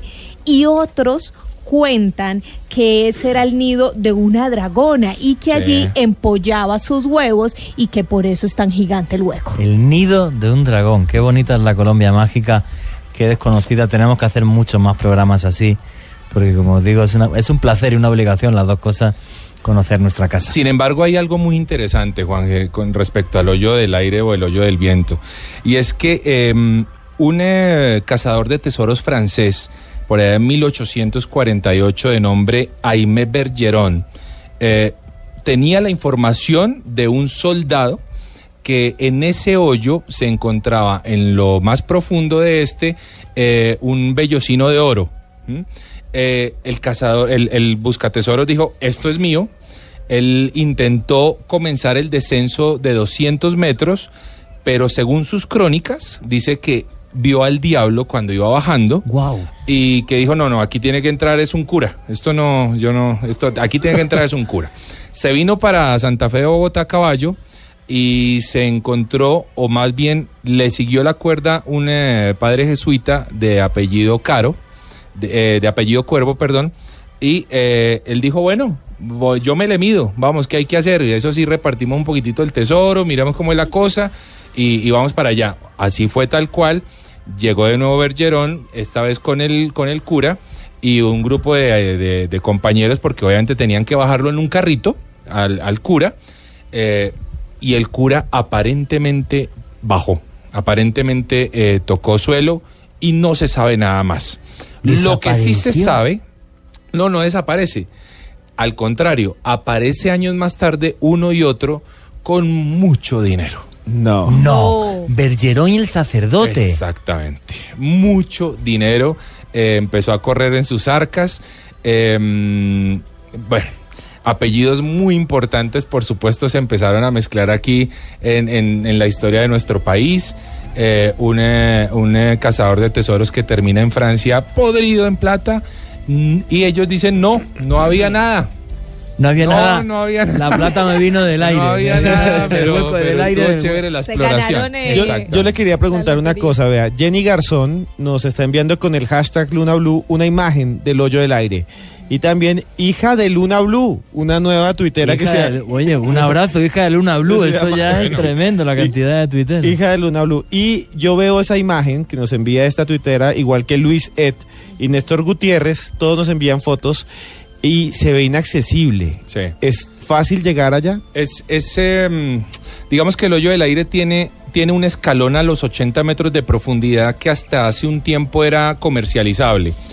Es decir, es una boca gigantesca, el hoyo del aire, y a los 80 metros de profundidad hay una plataforma donde se genera un ecosistema con árboles y mucha naturaleza, pues la entrada del sol es interesante. Pero después de la plataforma continúa una saliente y esa saliente sí cae en un precipicio otros 120 o 130 metros más de profundidad, wow, que son a los que se supone llegó el cura. Bergerón y el sacerdote. Bergerón y el sacerdote Cuervo, correcto. Sin embargo, hasta hace unos años existía un carrito que bajaba y subía a la gente hasta los 80 metros. De hecho, en la década de los 20, en la década de los 30, uno de los personajes importantes del país, también de apellido Cuervo, fue con su hijo hasta allí a presentarle el hoyo. Curiosamente, no sé si tiene alguna relación, el hoyo no sé, pero fue hasta allí en la década de los 20 a decirle, vea mijo, aquí está este hoyo, ojalá algún día lo explore, que es bonito. Así que no sabemos qué más ha pasado con la historia, pero creo que allí hay gato encerrado en ese hoyo. Oye, me parece que hay cosas interesantes. ¿Usted bajó? Yo no he bajado. No he bajado porque cuando me invitaron el alcalde de La Paz en su momento a hacer la exploración, yo dije, investiguemos un poco al respecto. Y pues la investigación me daba que nadie ha bajado. Nadie ha bajado, exacto, aparte del mito. Exactamente, por los peligros que implica. De hecho, yo estoy hablando, por supuesto, con el Instituto Agustín Codazzi y con los institutos que pueden soportar la parte geológica del hoyo, y decían, es peligroso. Es peligroso porque hay una especie de ave dentro del hoyo que genera un estiércol que, con los gases que se están mezclando dentro del hoyo, a veces suenan explosiones. No. Por la mezcla de gases. No puede ser. Te decía, pueden haber derrumbes internos, es delicado y bueno, hay que hacerlo con precaución. Hay que hacerlo con muchísimo cuidado, con un equipo muy costoso, me imagino. Sí, de hecho yo estuve hablando con Roberto Tobar, que en su momento hacía... Roberto Tobar Gaitán. Exactamente, sí. que era uno de los grandes exploradores que tuvimos en Colombia en la década de los 90, tal vez. Sí. Me dijo, no, yo bajé hasta los 80 metros, pero de ahí para allá no bajé más.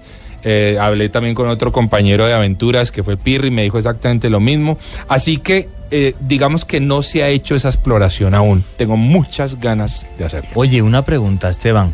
¿Sería factible que en el fondo de ese hoyo hubiera escondido algún tesoro indígena y tanto Bergerón como el sacerdote Cuervo en 1848 lo encontrasen y por eso de repente se hicieron ricos? Pues es muy probable, porque los indígenas de esa zona, que eran los Guane, incluso también ahí tenían una conexión con los Chitaraque.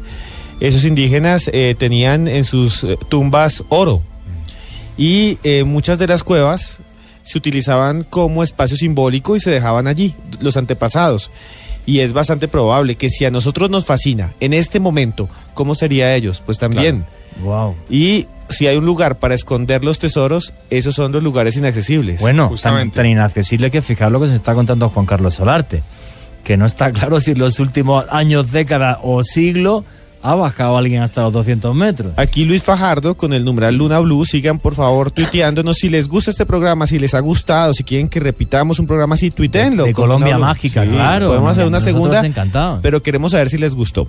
Entonces con el numeral Luna Blue díganos, ¿les gustó? Queremos hacerlo otra vez.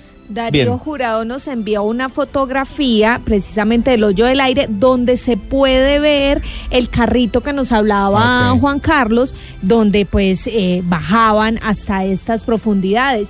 ¿Qué pasó con ese carro? ¿Lo quitaron por seguridad? Sí, lo quitaron por seguridad porque funcionaba con gasolina. O sea, era muy precario, hubo algún accidente, alguna vez se quedó varado algún personaje ahí a mitad del recorrido, así que dijeron no vamos a hacer más esto, y de todas maneras como no se le ha dado mucho auge al tema del hoyo del aire o el hoyo del viento, el acceso no es tan sencillo, pues como que lo dejaron ahí morir.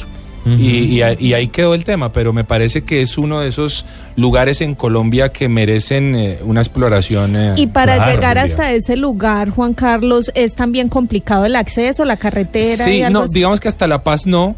Era un sitio complicado en su momento, de hecho cuando me hicieron la invitación, pues el tema de seguridad era complejo allí en esta zona de Santander. Seguramente ahorita está mucho mejor o debe estar perfecto, así que ya se puede recorrer el territorio con tranquilidad. Hay que llegar a caballo hasta la boca del hoyo, y de ahí para allá hay que hacer una exploración pues muy concienzuda, pues muy detallada, y tener muy buenos equipos tanto de descenso como de ascenso. Yo le quería hacer una pregunta, pero antes Luis Fajardo nos envía una foto del hoyo de la Romera en Santa Sofía, Boyacá. Eso es lo máximo. Y ese hoyo se ve impresionante. El hoyo de la Romera, para mí, si me hacen la pregunta de mi lugar favorito en Colombia, es el hoyo de la Romera. Sí, aquí está la foto. Sí. Luis Fajardo la envió. En Boyacá, en Santa Sofía. Yo nunca lo he visto, Santa Sofía está a 25 minutos de Villa de Leyva. El hoyo de la Romera, originalmente lo llamaron los españoles el hoyo de la Ramera, porque cuando Belalcázar y sus tropas pasaban por el lugar se dieron cuenta que los indígenas de la región tiraban a sus mujeres infieles al hoyo. Uy, no. En forma de castigo. Ahora, el hoyo de la Romera o de la Ramera tiene por un costado 35 metros de profundidad, así que cuentan las leyendas que algunas quedaban vivas y allí las dejaban. Ese era su castigo, era que morían en el hoyo de la Ramera en ese momento. Luego lo cambiaron al hoyo de la Romera, supongo por efectos comerciales, pero es una de las exploraciones favoritas que yo hago en Colombia. Es un hoyo divino, de fácil acceso, se sube escalando, se desciende a rapel. Cuando entras en el hoyo, entonces tienes una exploración a pie divina en donde llegas hasta una estalagmita que es espectacular.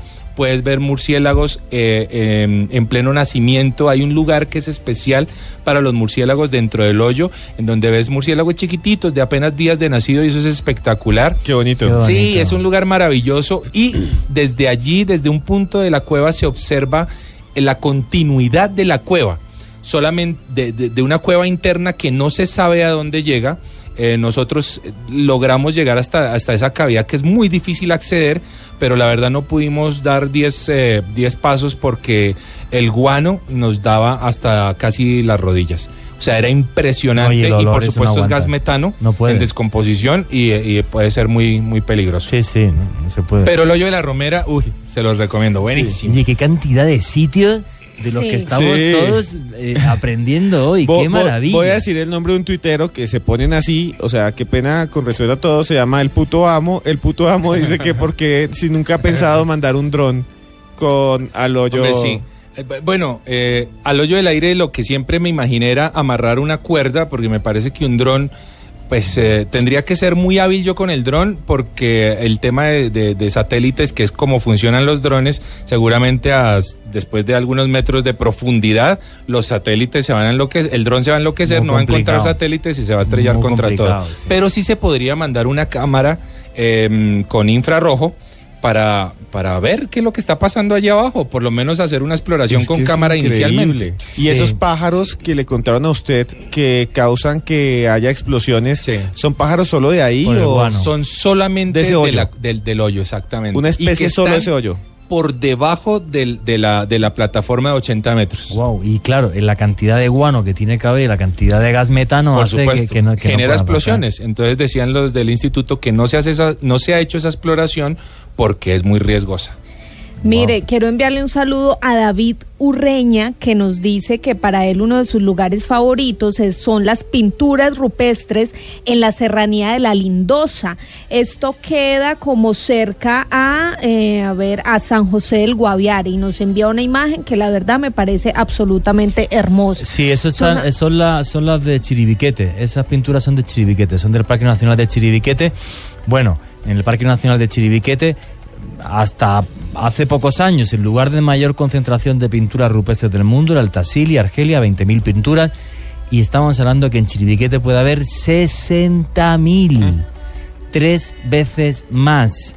Claro, pero es el mayor territorio del mundo sin explorar, claro, tan grande como Bélgica, y sería una de las ilusiones de mi vida explorarlo. Algún día, pues me encantaría, sería fascinante, vamos, completamente fascinante. Escritor dice que es la primera vez que nos escucha y que siente que se enamoró. Qué de bueno. Luna Blue. Oye, pues bienvenido, otro lunático más. Bueno, cada día somos más. Mire, Dragonfly nos habla y nos envía una imagen de el raudal de, vamos a ver si lo digo bien, Jirijirimo. Eso queda, sí señor, en Baupés, y las imágenes son absolutamente hermosas. Qué son como bonito.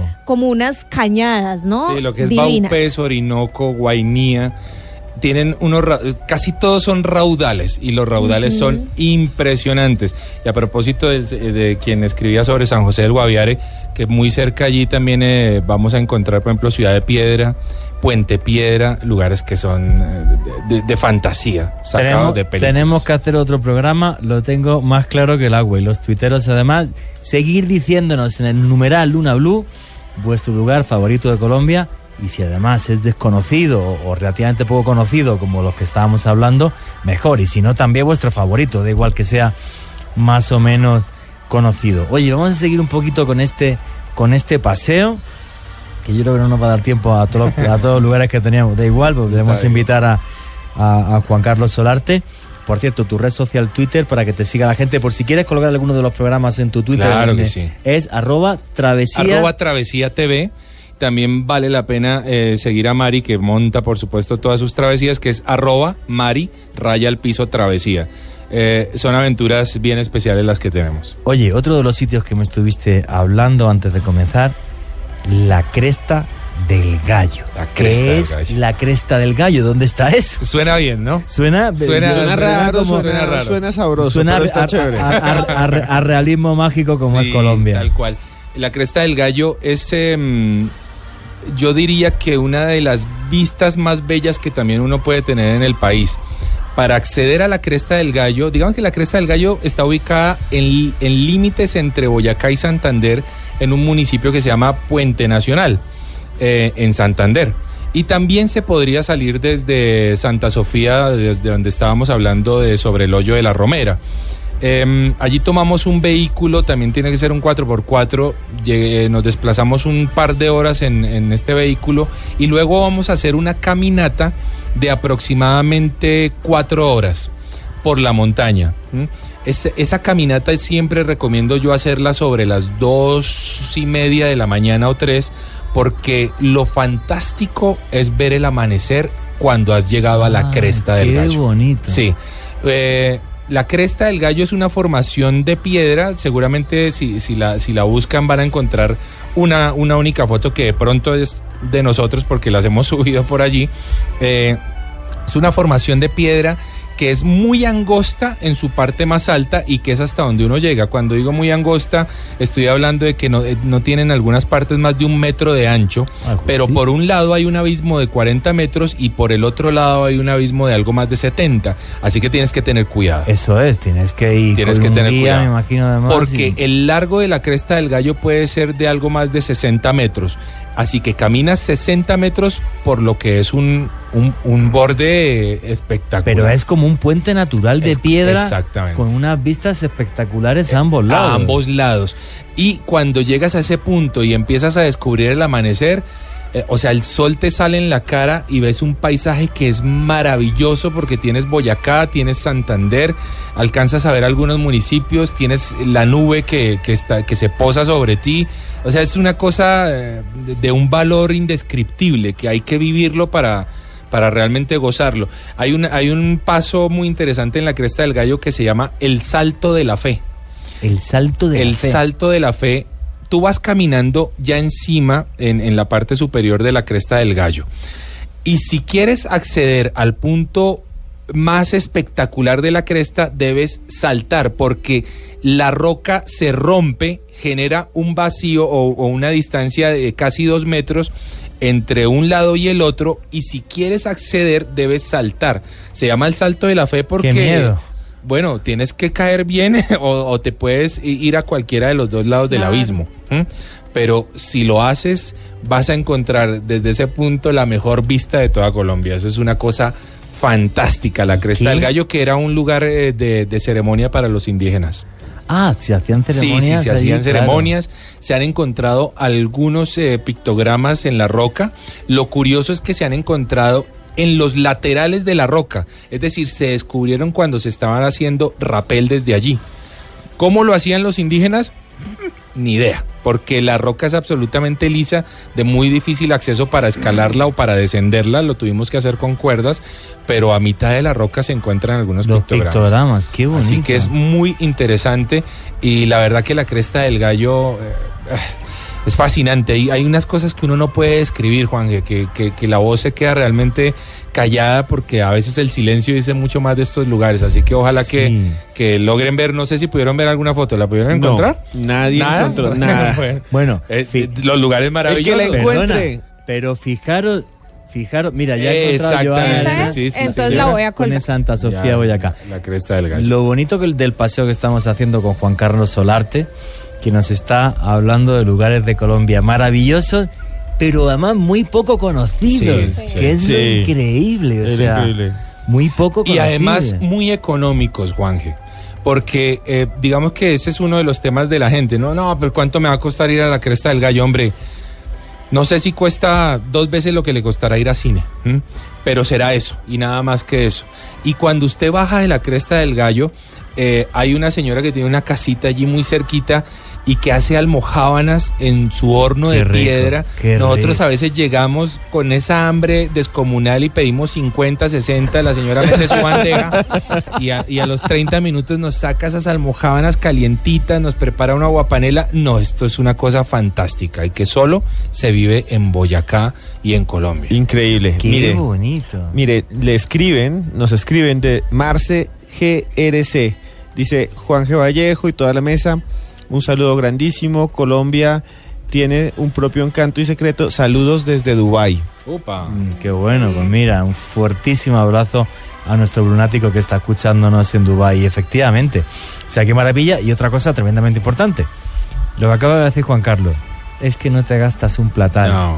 Que es muy poco dinero y encima hacemos que el turismo llegue a regiones donde apenas está llegando, y esa señora, pues le hacemos que su economía vaya mucho mejor, y encima tú te has comido las mejores almojábanas que has catado en tu vida. Cuestan 200 pesos las almojábanas de la señora, por eso pedimos 50. ¿200 pesos? No. Cuestan 200. Cuando yo fui por primera vez, que costaban 150, yo no podía creerlo, porque yo ya las compraba a mil aquí en Bogotá. Claro. Yo decía, 150 pesos. Yo le decía, no, cobré las más caras. Claro, además porque son de una delicia, porque tiene las vaquitas al lado, la leche es fresca, o sea, todo es de una frescura, no se puede describir. No, pues que además yo creo que con 200 pesos uno no se compra nada en Bogotá, en ninguna panadería. Es que eso es la maravilla, yo me he acordado, y perdona que uno de mis lugares favoritos, que es San Roque, Antioquia, porque están mis suegros allí, un fuerte abrazo si me están escuchando, y en San Roque, que mis suegros se mueren de la risa, yo tengo un ritual que siempre que voy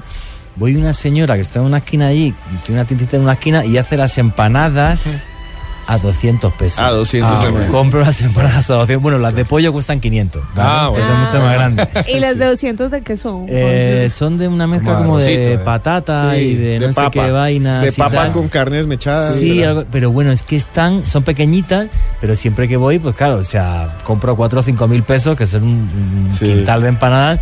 y me pongo morado con mi cerveza. Yo en Bogotá extraño la época del pan de 200 y el rollito de 200. Claro. Sí, el pan rollo de 200, esa vaina no existe. Existe en los pueblos y en Cali tampoco ya hay de 200, ni en Medellín, eso ya se iba acabando. Bueno, si van a la Cresta del Gallo van a poder comer almojábanas de 200 pesos. Hechas en horno de piedra. Sí, es una cosa fantástica. Qué y además rico. Con las historias propias de las señoras. Y mire, Hookers, que es un tuitero, @yellow, dice, increíble que no encuentre nada sobre la Cresta del Gallo. No, ay, qué maravilla. No aparece nada. Y Luca Brunático nos envió una fotografía que dice que es de la Cresta del Gallo, donde se pueden ver varias personas ahí en caminata, pero no sé si será de ella o la encontró en internet. Bueno, entonces, y si no, seguir también a Juan Carlos, que es @travesiatv, que seguro que esta noche o mañana os pone fotografías. Voy a poner fotos de esos sitios. Y vamos a poner, por supuesto, los programas que hemos realizado en estos lugares, en nuestro canal de YouTube, Juanca Travesía,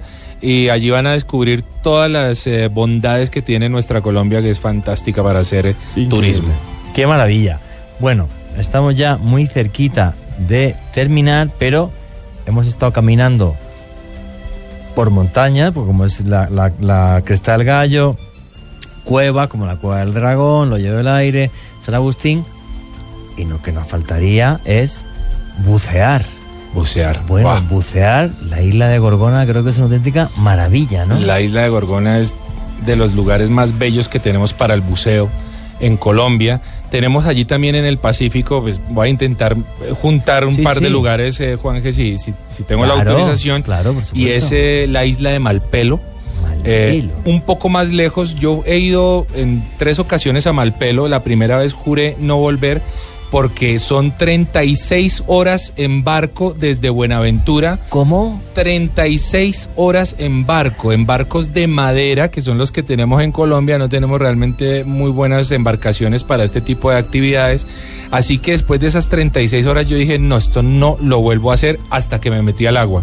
Y cuando me metí al agua dije, lo tengo que hacer cada 8 días. Esto es una maravilla. Malpelo es seguramente, de hecho, National Geographic lo tiene ubicado como uno de los 5 mejores lugares para bucear en el planeta. Wow. A la isla de Malpelo. Infortunadamente, estando allí, las 3 veces que he ido, he visto barcos japoneses cazando de todo, o sea, pescando de todo en nuestras aguas. Oye, pues hay que apedrearlo, pues, por lo menos, con perdón. Además que es zona protegida, además. Es zona, claro, es parque natural. Por supuesto que lo apedreamos, pero pues bueno, con sus megabuques no pasaba mucho, pero sí es nuestro descontento con esa situación. Oye, qué bien que lo denuncias en este programa, que todo el mundo lo sepa. Total, pues qué digamos bien. Que Malpelo tiene un control del ejército en donde hay 4 o 5 soldaditos que pues no pueden hacer mucho, porque además no es que les dejen nada. Y los cambian cada 3 o 4 meses de... la verdad. Una pregunta, en la isla no hay nada, no te puedes quedar ahí en la isla. No, hay una base, ¿no? Militar pequeña. Hay una base muy chiquitita, pues, pero una base es que te estoy hablando de un cambuche, literalmente, pero no hay mayor cosa. Es una piedra volcánica, Malpelo. Esa era mi esperanza después de las 36 horas. Yo dije, uy, qué rico, voy a bajar a la playa. ¿Cuál playa? O sea, no hay nada. Es una piedra volcánica, no hay nada. Te quedas 8 días en el barco, anclado, y todos los días sales a bucear 2 o 3 veces y te encuentras con lugares fascinantes como la Tiburonera, seguramente uno de los lugares más bellos, en donde vi bancos de 200 y 300 tiburones martillo que te rodean, que es una cosa fascinante, es una de las mejores experiencias que he tenido, es bucear con tiburón martillo allí justamente en Malpelo. Hay una cueva que se llama La Catedral, es una cueva subacuática, se encuentra a 90 pies de profundidad y está absolutamente llena de langostas. Es divino el lugar. Tienes que manejar bien la flotabilidad, porque si caes mucho, estas sí son de las que con las antenitas apuntan para arriba y es mejor no tocar el fondo, porque la va a pasar uno un poquito mal. Pero en Malpelo, por ejemplo, pude bucear por primera vez con el tiburón ballena, un Qué tiburón bonito. Que superaba, el más grande, ¿no? Por supuesto, superaba el largo de la embarcación, del bote. Él en la noche apareció porque lo atraían las luces del barco, salió a flote al lado de nuestra embarcación y era más grande que el barco. Así que todos saltamos al agua, nos hicimos encima de él, lo acariciábamos y él era feliz, no hace nada, es un tiburón bellísimo. Y de repente, como a los 10 minutos se hundió, quedamos todos flotando y todos con una experiencia maravillosa. Qué bonito. Sí, el buceo en Malpelo, divino. Gorgona recomendable, Malpelo ya... Es el top. De hecho, hay que tener un certificado de avanzado para poder bucear en Malpelo. Pues ahí las corrientes son un tema importante, bucear con tiburones es un tema importante. O sea, cuando has buceado apenas un par de veces en la vida y de repente te encuentras con 200 tiburones martillo, puedes reaccionar mal. Así que por eso se pide que seas buzo avanzado o que por lo menos tengas en bitácora 25 inmersiones mínimo para poder ir a Malpelo. Y en Gorgona también hay una tiburonera muy interesante, muy bonita, con tiburón aletí blanco. Lo puedes ver, lo puedes visitar, está a 90 pies, divino. Y en Gorgona yo vi seguramente lo que para mí es una de las especies más bellas en buceo que he visto pues en toda mi vida, que es la manta diablo. La manta diablo es ver un ovni, Juanje, bajo el agua. Qué bonito. Es una cosa increíble, majestuosa, que se posa sobre ti, que la puedes acariciar. Oye, el buceo es divino. ¿Cuánto se tarda en llegar hasta Gorgona? Es muy cerca de Guapi, en el Cauca. Llegas hasta Guapi justamente.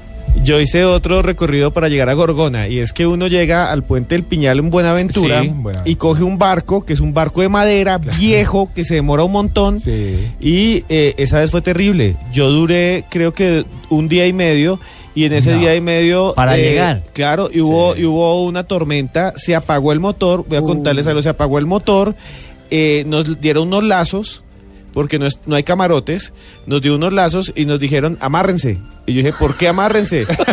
Porque vienen las olas. Y literalmente eran olas del tamaño de una colina, y el barco caía, saltaba y caía en el agua, y uno se tuvo que amarrar porque si no saltaba y se salía del barco. Y todos empapados. Todos empapados, 8 horas seguidas. Y cuando llegamos a Puntamulatos, y ahí nos bajaron en un barco. Yo duré escuchando. ¿Puntamulatos qué es? Es un pueblito que queda al frente de Gorgona en el continente. Sí.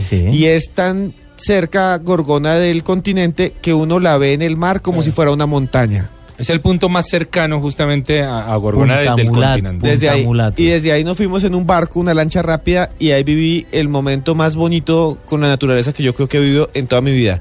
Que íbamos en la lancha y yo escuchaba que atrás botaban agua, y yo pensé que había una persona, y volteé y habían 3 delfines que iban detrás de nosotros y viajaron, y cuando íbamos a llegar a Gorgona se fueron, pero nos acompañaron todo el camino atrás, y tenían manchas, yo nunca lo olvidaré, manchas y cicatrices en la espalda, muchísimas, pero eran grandísimos, y botaban agua. Y sonaba que salpicaba, yo pensé que era el motor, y él me decía no el motor, pero una pequeña anécdota.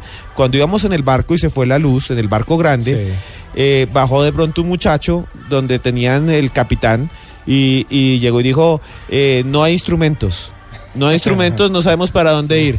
Entonces el capitán le dijo, cállate, que yo sé ver las estrellas. Y de pronto miramos las estrellas, y no se veía nada porque había una tormenta. Eso fue, y todos enseguida nos pegamos un susto. Claro, el piso todo vomitado, porque el mareo es increíble. Las maletas salieron volando. Al otro día uno veía las maletas ahí alrededor. Se perdieron muchas cosas. Porque tú llegas en Gorgona no te puedes quedar ni nada para. En Gorgona sí, pero hay que pagar mucho. Hoy hay que pagarle a Parques, y ahora Aviatur, una empresa. Lo tiene en concesión. Lo tuvo en concesión. No. Aviatur. ¿Y qué es lo que hay? ¿Como algún ecolodge o algún hotelito? Hay un hotel, digamos, que son unas cabañas que maneja Parques Naturales, ¿sí? Unas cabañas bien dispuestas, hay que decirlo, un buen restaurante. Lo maravilloso de Gorgona es que desayunas. El primer día que nosotros llegamos con travesía junto a Mari también, entramos al restaurante a desayunar, y de repente entra al restaurante una boa. Sí. Una boa grandísima, que entró al restaurante, y los meseros actuaban normales, y nosotros decíamos como, ¿qué está pasando aquí? Una boa en el restaurante. No, la boa entró, se subió a una mesa, como que olió las cosas, se bajó, pasó, salió del restaurante y siguió normal. Y decíamos, qué maravilla uno poder compartir el desayuno con una boa que es fantástico. Pues por eso le decían Gorgona, porque estaba llena de serpientes. Sí, y a uno le muestran un tarro a la entrada, tarro con una serpiente en formol. Sí. Y dicen, esta es la serpiente más peligrosa del mundo, que es marina. Sí, la Pelamis. Y ahí le muestra, es lo primero que le muestra a uno el guía cuando llega a Gorgona. Y tienen como un pequeño museo de serpientes. Oye. Y primero se llamaba San Felipe. pero luego por la cantidad de serpientes que podían detectarse en ese lugar, pues la empezaron a llamar y la isla, Gorgona. Le decían la isla de la Gorgona, sí, y correcto. Después se convirtió en Gorgona, pero el nombre real que le pusieron los españoles fue la isla de San Felipe, pero le decían, no, es la isla de la Gorgona porque había mucha serpiente. Oye, y esa Pelamis que dices que es la serpiente la venenosa del mundo, que es marina, que está en los arrecifes de Gorgona. Sí, se pueden encontrar. Ahora, lo que pasa es que la Pelamis tiene una boca muy pequeña, entonces no genera un peligro para el buzo, porque te tendría que morder en la coyuntura de los dedos, en donde se unen los dedos uno con otro, que es el único lugar en donde podría su boquita caber, o tal vez en una oreja. Son los únicos dos puntos que los biólogos dicen es el único lugar en donde te podría morder. Por lo tanto, no hay eventualidades con la Pelamis, pero sí es una de las serpientes más venenosas del planeta. Bueno, ahora sí, cuidadito con ella. Sí, no, igual verla, igual maravillarnos con ella, pero pues obviamente no tocarla. Gorgona, un lugar fantástico, desayunas con boas, almuerzas con los micos cariblanca, creo que se llaman. Cariblancos. Buenísimos. Que tiran piedras. ¿Tiran piedras? Sí. ¿Por qué? Yo no sé, yo cuando fui tiraban piedras. Se hacían en el techo de la cárcel. Es que Gorgona fue una cárcel. Sí, claro. Y uno camina por toda la cárcel abandonada. A mí me encantaba, pues con la mente siempre pensando en los criminales, lo que me pasaba era mirar las celdas, porque todavía están lo que ellos grafitis, escribían. Claro. Entonces escribían algo así como, cuando salga voy a matar a Ricaute. Sí. Y cosas así, en serio. Sí. O te amo, María, nunca te olvidaré, a quien la... No la así. Pasaban bien, no la pasaban bien. No, tú tenía que ser durísima esa cárcel. Era un lugar de máximo castigo, tanto para prisioneros como para los celadores, para quienes los guardias. Para los guardias, correcto. Porque si un guardia se portaba mal en el continente, lo mandaban a Gorgona a cuidar a los presos de allí. Así que era el lugar en donde se reunía lo peor de lo peor. Wow. Y era impresionante las historias de Gorgona realmente. Quiero enviarle un saludo a Arnal de Jesús, que nos dice que es nuevo escuchando Luna Blue y que nos escucha desde Barranquilla. Y también a John Alexander, que dice, cada vez más y más se unen a Luna Blue Radio. Lo malo es que no puedo tuitear porque me pillan. No entiendo por qué, pero un saludo John Alexander. No os preocupéis. Hoy antes utilizamos el Twitter para que podéis participar. Mire, mucho más. 2.B, que es 2.B, dice, les fue bien porque los micos les gusta tirar sus excrementos. Sí, también lo hacen. Y si uno deja, digamos, sus aletas y sus cosas de buceo fuera de las cabañas secándose, ellos son felices poniéndoselas, tirándoselas entre ellos, y se las dan de bravos además. Ellos, uno se acerca y le hacen caras de que te van a atacar, pero te acercas más y entonces ya salen corriendo. Son gallinitas realmente, pero son divertidísimos.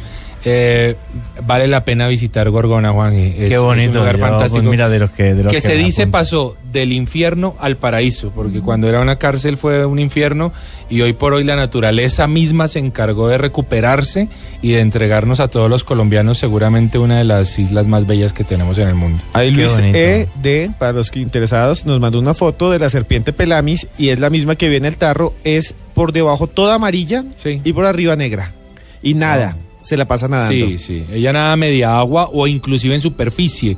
Uno la puede ver en superficie nadando. Es bellísima la Pelamis, pero tranquilos, no ataca. Bueno, pues van a llegar ya las noticias. Fijaros que por este paseo mágico por Colombia solo nos ha dado tiempo a hablar de 5 lugares. Más los que vosotros nos habéis comentado, que algunos nos eran tremendamente desconocidos. Pues yo creo que este es un ejercicio que tendremos que hacer dentro de un tiempo, volver a repetirlo, porque ya digo, es un placer para todos los que vivimos aquí, para todos los colombianos, conocer nuestra casa, es nuestra obligación, y es que presumir de casa no puede hacerlo todo el mundo, nosotros sí. Juan Carlos, muchísimas gracias, Juan Carlos Solarte, por estar aquí esta noche, por ilustrarnos tan tremendamente bien, por contarnos historias tan fabulosas como la de ese hoyo del aire y con los posibles tesoros que se sacaron de ahí y con tanta leyenda. Y oye, que Luna Blue tienes tu casa. Lo disfruté muchísimo y aquí estaré cuando ustedes lo quieran, cuando los blunáticos lo pidan, porque realmente hay mucho que hablar de Colombia. Los blunáticos encantados de que estés, y además que te sigan en @TravesiaTV. Pues chicos, este ha sido el programa por hoy. Tengo la libreta, no os imagináis, de anotaciones, de sitios, de cruces, de lugares por ver. Qué maravilla que haya tanto por conocer, que lo tengamos tan cerca y que además sea nuestra casa. Esto es el periodismo de misterio, un periodismo que nos acerca a lo curioso, y nuestro país es tremendamente curioso y tremendamente mágico. Un lugar del que presumir y del que todos tenemos que presumir de él y hacer que los demás lo conozcan. Qué bueno esta sonida que me está poniendo Ricardo Acevedo. Como siempre despido el programa, recordar que vivimos en un mundo mágico porque está repleto de misterio. ¡Qué felicidad vivir en Colombia! Buenas noches a todos.